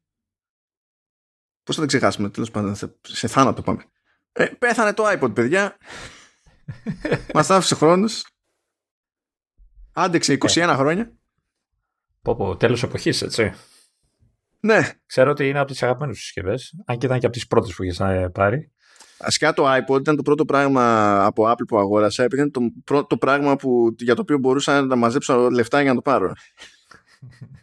Γιατί μένα με είχε βαρέσει από την ανάποδη. Εγώ είχα καημό από πιο πριν, πριν την ύπαρξη του iPod, είχα καημό για Mac. Αλλά δεν υπήρχε καμία ελπίδα να βρεθεί το φράγκο για να πάρω Mac. Όταν έσκασε λοιπόν το iPod και στο 2004 είπε Guess what, λειτουργούμε και με Windows, υπάρχει ένα πράγμα που μπορώ να ματώσω και να αγοράσω. ναι, αλλά από τότε δεν το αγαπάς πια. Αφού είχε μείνει μόνο το iPod Touch και με α10 και με την τιμή που. Και τώρα, λοιπόν, παιδιά, η Apple βγήκε και είπε ότι θα συνεχίσει να υπάρχει το iPod Touch μέχρι εξαντλήσεως των αποθεμάτων. Κατάφερε να γράψει μια ανακοίνωση που δεν λέει ότι κόβεται το iPod Touch ή τελειώνει το iPod. Απλά είναι σαν να μοιράζεται αναμνήσεις για το πώς περάσαμε με τα διάφορα iPod ένα τα έτη. Είναι αυτό το PR, το να μην πω δηλαδή, εντάξει. Ε, και αυτά, το, αυτό το τελευταίο απόθεμα που έχει, που είναι Δηλαδή, μιλάμε, το τελευταίο refresh που έγινε στο iPod Touch έγινε το 2019 και είναι με α10 πάνω. Έτσι είναι με το, με, με το chip που έχει στο iPhone 7. Ε, ε, έχω καταφέρει να έχω το αμέσως προηγούμενο μοντέλο. Ε, ε, αυτό το απόθεμα που έχει μείνει το κρατάει στην ίδια τιμή. Ακό, δηλαδή, πιο Apple πεθαίνεις. είναι δεν πάει καθόλου τίποτα. Που στάνταρ βέβαια, αυτοί τώρα διαλέξανε το συγκεκριμένο timing γνωρίζοντας ότι από απόθεμα τους έχει μείνει τρεις και ο κούκος. Δεν θα έχει τίποτα πέντε κομμάτια μέσα, ξέρω εγώ. ναι, δηλαδή ήδη διαβάζω ότι σε διάφορες χώρες είναι ήδη άφαντο, ρε παιδί μου. Δηλαδή, συνήθως έτσι το παίζεις. Το κρατάει και έτσι για να αποκτήσει και μια συλλεκτική αξία. Αλλά παιδιά το iPod, τιτάνιο brand. Τιτάνιο brand. Brand που ήρθε και όχι έπιασε Walkman, το έστειλε στο διάολο. Άλλαξε τη μουσική γενικά, άλλαξε όλο τη βιομηχανία, το digital, ε, τη διάθεση, τη ψηφιακή, όλα τα κατάφερε. Έφερε, τι, τι άλλο έφερε; Πρώτα απ' όλα ε, έβαλε, ε, έβγαλε από, τη, από τα στενά όρια του computing, ας το πούμε έτσι, την Apple. Ε, έδωσε στην αγορά ένα προϊόν που μετά τα τρία πρώτα χρόνια τέλος πάντων ε, που ήταν μόνο για Mac ε, άνοιξε την Apple προς, προς κοινό που δεν είχε με κανένα με καμία κυβέρνηση και αγόρασε πάρα πολλοί κόσμος που δεν είχε καμία σχέση με Apple Stuff Κάποιοι εκτέθηκαν για πρώτη φορά στην ουσία σε προϊόντα της εταιρείας και ε, έγινε αφορμή το iPod για να γνωρίσουν άλλα. Για σένα μιλάς. Ε, εγώ δεν με προσμετρώ σε αυτούς, ακριβώς επειδή είχα καημό από πριν και για, ε, στην ουσία ήταν ε, ημίμετρο το, το iPod. Αλλά ε, ε, σίγουρα υπήρξαν εκείνοι που πάνω στη φούρια του iPod γνώρισαν την Apple σαν εταιρεία και μπορεί μετά να επένδυσαν και σε άλλο προϊόν. Δηλαδή, στάνταρ υπάρχουν τέτοια άτομα. Και στην τελική εγώ αγόρασα μόνο μία φορά iPod, ακριβώς επειδή το αγόρασα με αυτή τη λογική. Μετά απλά πήγα κατευθείαν σε iPhone. Ε, η αλήθεια είναι ότι θυμάμαι ακόμα όταν το έχεις φέρει στο γραφείο. Εννοείται ότι θυμάμαι τη φάτσα του Ηλία που το βλέπε. Ε, φίλε, ήταν πολύ γυαλιστερό το Metal από πίσω, ρε φίλε. Πολύ ναι, ναι, ναι, ναι, και το, το, το, βλέπαμε και το, το χαζεύαμε όλοι μαζί. Το θυμάμαι ακόμα. Και αξίζει να δείτε και, τη, και την παρουσίαση που κάνει ο Τσόπ στην εσωτερική. Νομίζω, εσωτερική δεν ήταν, νομίζω. Ε, αυτό είναι. Σκεφτείτε πώς κάνει παρουσίαση η Apple σήμερα και θα δείτε αυτή την παρουσίαση και δεν θα μπορείτε να το συλλάβετε. Δηλαδή ήταν φάση. Είμαστε σχεδόν τρεις και ο Κούκος. Είναι σαν να κάνει παρουσίαση κάποια εταιρεία εδώ στην Ελλάδα και να έχει μαζέψει 20 δημοσιογράφους, ε, α πούμε. Ε, είχατε πει ότι είναι εσωτερική παρουσίαση, δεν ήταν σε δημοσιογράφου. Ήταν, ήταν κανονική; Όχι, ήταν κανονικά, ήταν δημοσιογραφική yeah. παρουσίαση. Ναι, γιατί ήταν λίγα τα άτομα και λέω εντάξει. Ναι, απλά τότε η Apple αυτό ήταν. Λεωνίδα; Αξίζει να το δείτε πάντως, να δείτε τι, τι θεωρούταν τότε ξέρεις, ε, breakthrough, ρε παιδί μου. Και έπρεπε να την κάνει, έπρεπε να την κάνει και κάπως η εταιρεία, δηλαδή τη, το... Ε, σκεφτείτε τώρα, κυκλοφόρησε 23 Οκτωβρίου του 2001 και η παρουσίαση έγινε μέσα στο Σεπτέμβριο και ήταν ο Σεπτέμβριος του 2001 που είχαμε την 11η Σεπτεμβρίου. Ναι, ναι, ναι. Ήταν όλο ε, awkward. αυτό, αυτό, δηλαδή ήταν περίεργη η φάση. Αλλά εντάξει, η αλήθεια είναι ότι δεν, δεν πήρα ποτέ μου δεύτερο iPod σε αυτή τη ζωή. Βασικά έχω πληρώσει δεύτερο iPod, αλλά δεν ήταν για μένα το είχα κάνει δώρο. Ήταν, είχα ήταν νομίζω το πρώτο iPod Touch. Το, το είχα πάρει και το είχα κάνει. της δεύτερης γενιάς. Δεν θυμάμαι πρώτο δεύτερο. Τέλος πάντων, πήρα, το έκανα δώρο. Σε μία εβδομάδα μέσα το σπάσαν. Όχι, το δικό μου ζει ακόμα ήταν η, πώς το λένε, η, ο, ο, τρόπος να αποφύγω να πάρει ο Junior κινητό πριν την ώρα του. Έτσι. Γιατί εννοείται δεν τον ενδιαφέρει κομμάτι του κινητού, ήθελα απλά να έχει κάτι να, να χαζεύει, οπότε ήταν ε, πολύ καλή λύση τότε. Δεν την γλίτωσα για πολύ καιρό βέβαια. Που, καλά, εννοείται ότι είχαν ξεκινήσει όλα αυτά με σκληρούς δίσκους, όχι με Flash. Ναι, ναι. Δεν, ήταν, δεν ήταν οικονομικό να υπάρχει Flash. Και... Χίλια τραγούδια στην τσέπη σας. Στις φουρνιές που ήταν μόνο για Apple αλλά και για μια-δυο φουρνιές μετά που, που ήταν μόνο για Macman και μια-δυο φουρνιές που ήταν και για Windows ερχόταν ακούστε κάτι που δεν έχετε ζήσει οι πιο νέοπες στο οικοσύστημα ερχόταν, καλά, πρώτα απ' όλα ερχόταν με φορτιστή μέσα, εννοείται αυτό το πράγμα. Ξεκινάμε αυτό. Αλλά φορτιστής πάνω του είχε θύρα που ήταν Firewire. Firewire μπορεί να ήταν default σε Mac, αλλά ήταν άφαντο, δηλαδή μόνο με έξτρα κάρτα, ξέρω εγώ, σε desktop το έβαζες Firewire σε Windows PC ή αν έπαιρνες πολύ συγκεκριμένα συστήματα που υποτίθεται ήταν για βιντεάδες, αυτοί κάνανε τον κόπο και είχαν Firewire. Γιατί Firewire τότε είχαν αρκετές ψηφιακές βιντεοκάμερες. Ε, το Firewire είναι ο προπομπός του Thunderbolt βασικά. Το Firewire είχε το πλεονέκτημα ότι μπορούσε να πιάσει μια ταχύτητα και να κρατήσει αυτήν την ταχύτητα σταθερή. Ακόμα και όταν βγήκε το USB 2 που έλεγε 480 Mbit και το Firewire έλεγε από πάντα 400, πάλι το Firewire ήταν πιο αξιόπιστη επιλογή για τους βιντεάδες, γιατί τότε οι ψηφιακές βιντεοκάμερες, οι πρώτες, γράφανε στην ταινία και η ταινία όταν γίνεται αναπαραγωγή και γίνεται το κάψιμο σε πραγματικό χρόνο και η ψηφιοποίηση του βίντεο, το, δηλαδή η δημιουργία του αρχείου στο PC, στον υπολογιστή, τον, στον Mac δεν έχει σημασία, η ταχύτητα πηγαίνει με συγκεκριμένη ταχύτητα. Ή η ταχύτητα λέω, η ταινία πηγαίνει με συγκεκριμένη ταχύτητα. Άρα το, το να έχει το interface καμπανεβάσματα ήταν, ήταν ζημιά. Ναι, και υπήρχαν λοιπόν τότε βιντεοκάμερες που είχαν έξοδο Firewire για τη μεταφορά του βίντεο και αν είχαν θύρα USB, την είχαν για τη μεταφορά φωτογραφιών. Και δεν σε αφήναν να περάσει βίντεο. Γιατί υποτίθεται ότι ήταν καταστροφικό.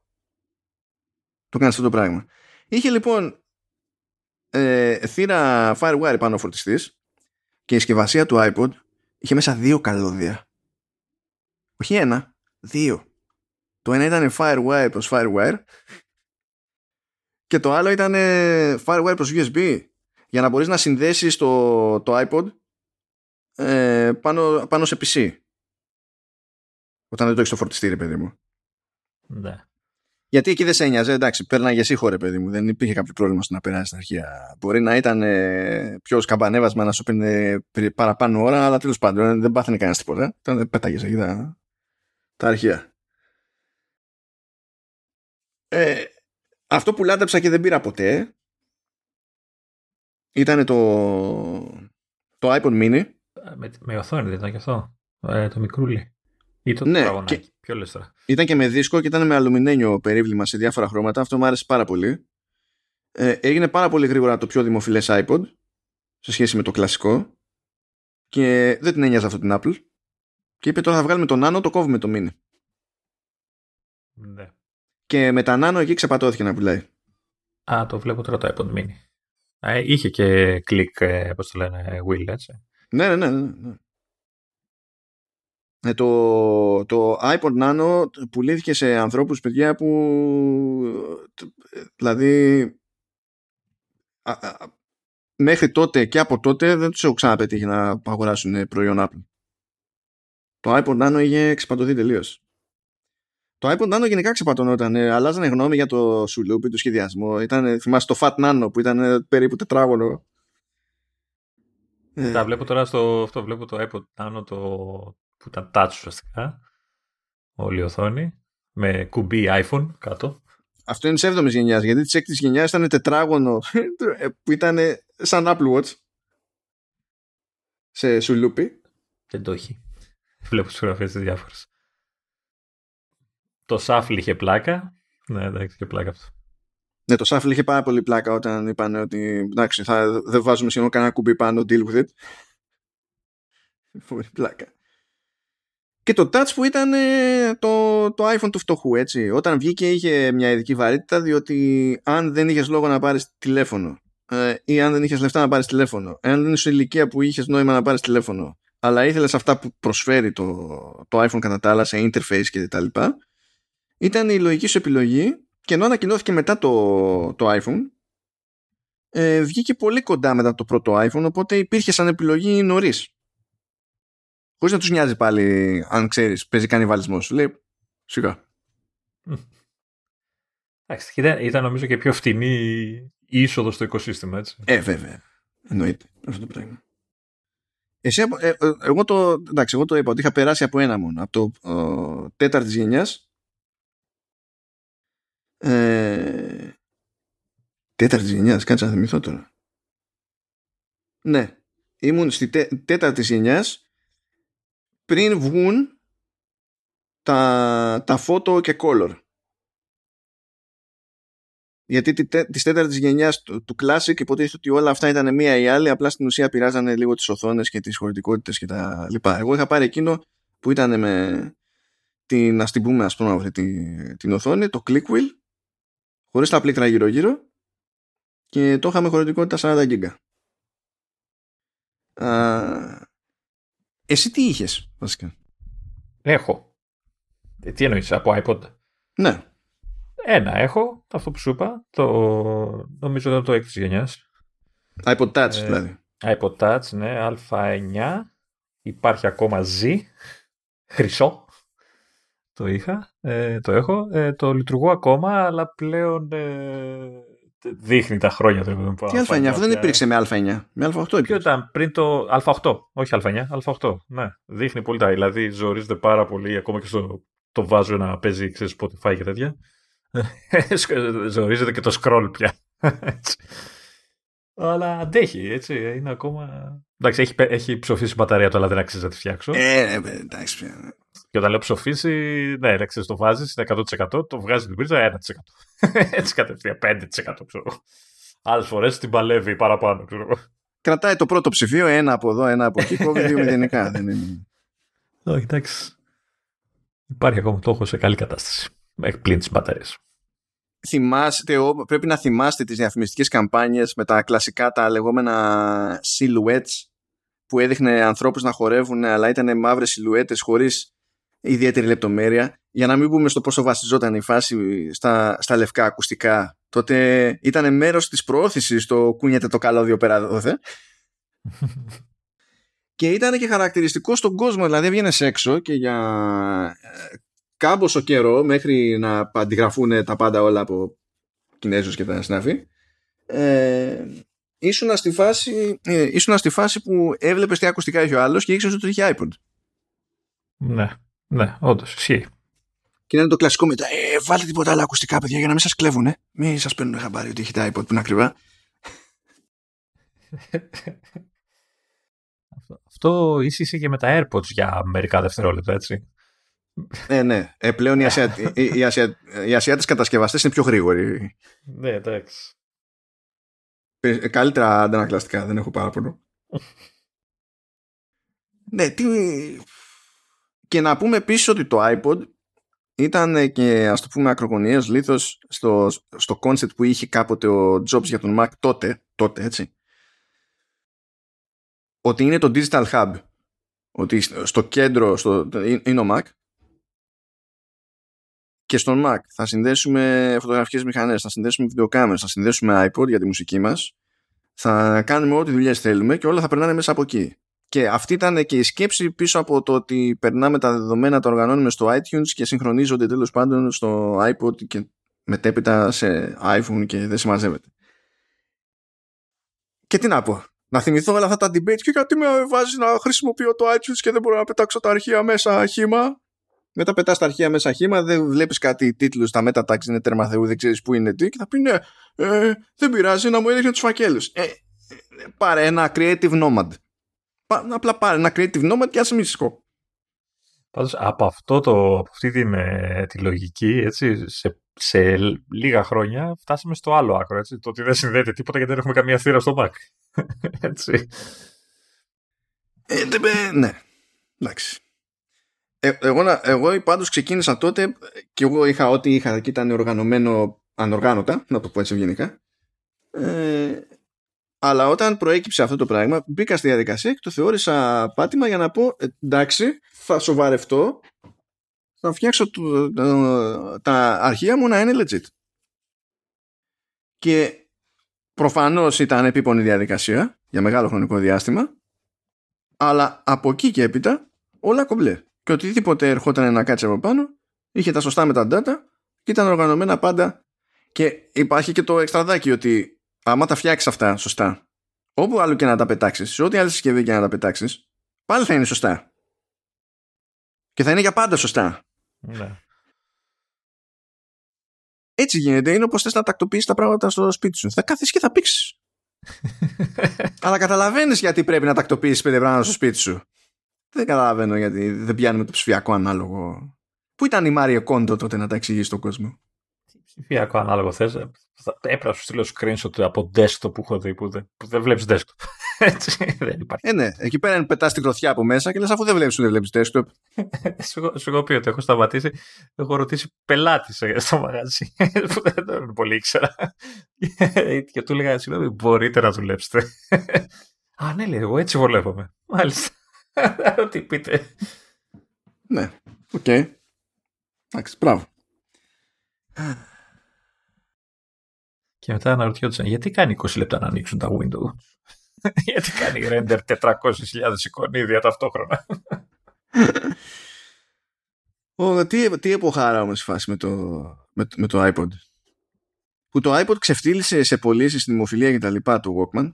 Πω, πω, μιλάμε για το Walkman τώρα, έτσι, που άλλο ογκόληθος στη τεχνολογία, έτσι, στο, στη μουσική γενικά, ογκόληθος, πραγματικά. Και στο μυαλό όλων ήταν ε, το πιο επιτυχημένο ε, καταναλωτικό προϊόν ever, τουλάχιστον στα, στα ηλεκτρονικά, έτσι.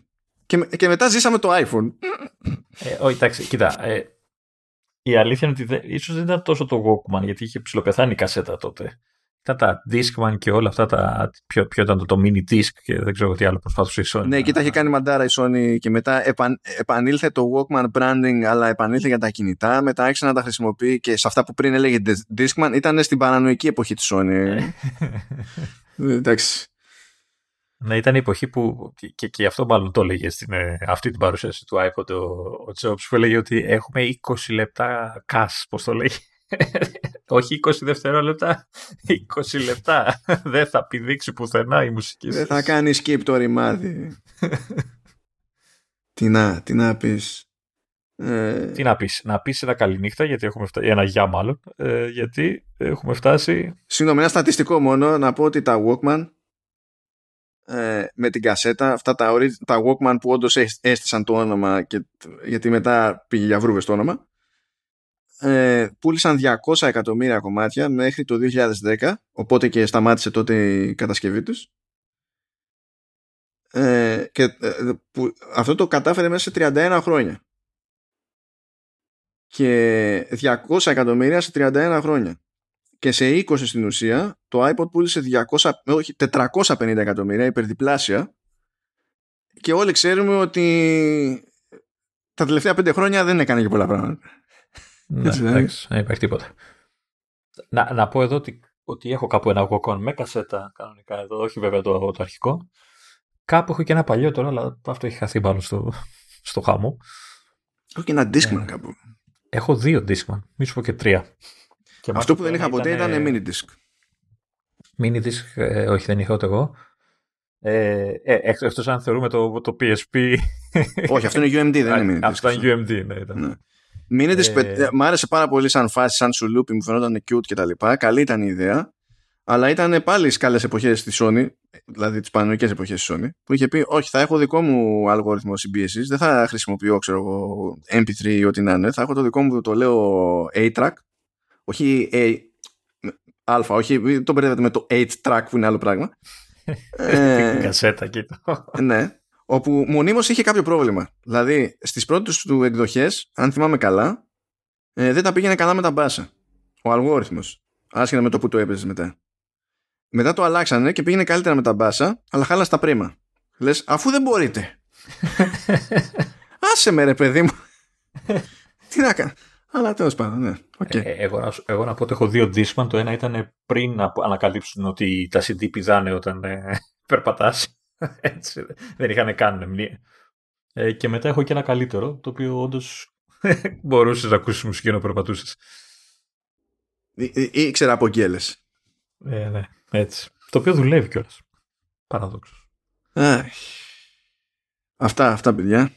Πω. Πω. Έχεις πολλή ώρα για μοντάζ, όντως. Πω, πω, θα, βε... Καλά. θα βελάξει το MacBook εδώ πέρα να βελάξουν τα πάντα όλα. Πω. Την άλλη φορά το κάνω, παιδιά, δεν σηκώνει το πράγμα. Θα εντάξει, εντάξει. Αυτά. Ε, περαστικά. Γεια σας. Ε, θα λέμε την επόμενη. Καλό πίξιμο στο μοντάζ. Thanks. Τη, τη δροσιά του να έχετε, ξέρω εγώ. Άμα δεν μπορείς να τα αποφύγεις, απόλαυσέ το κιόλας. Άντε, τσάου.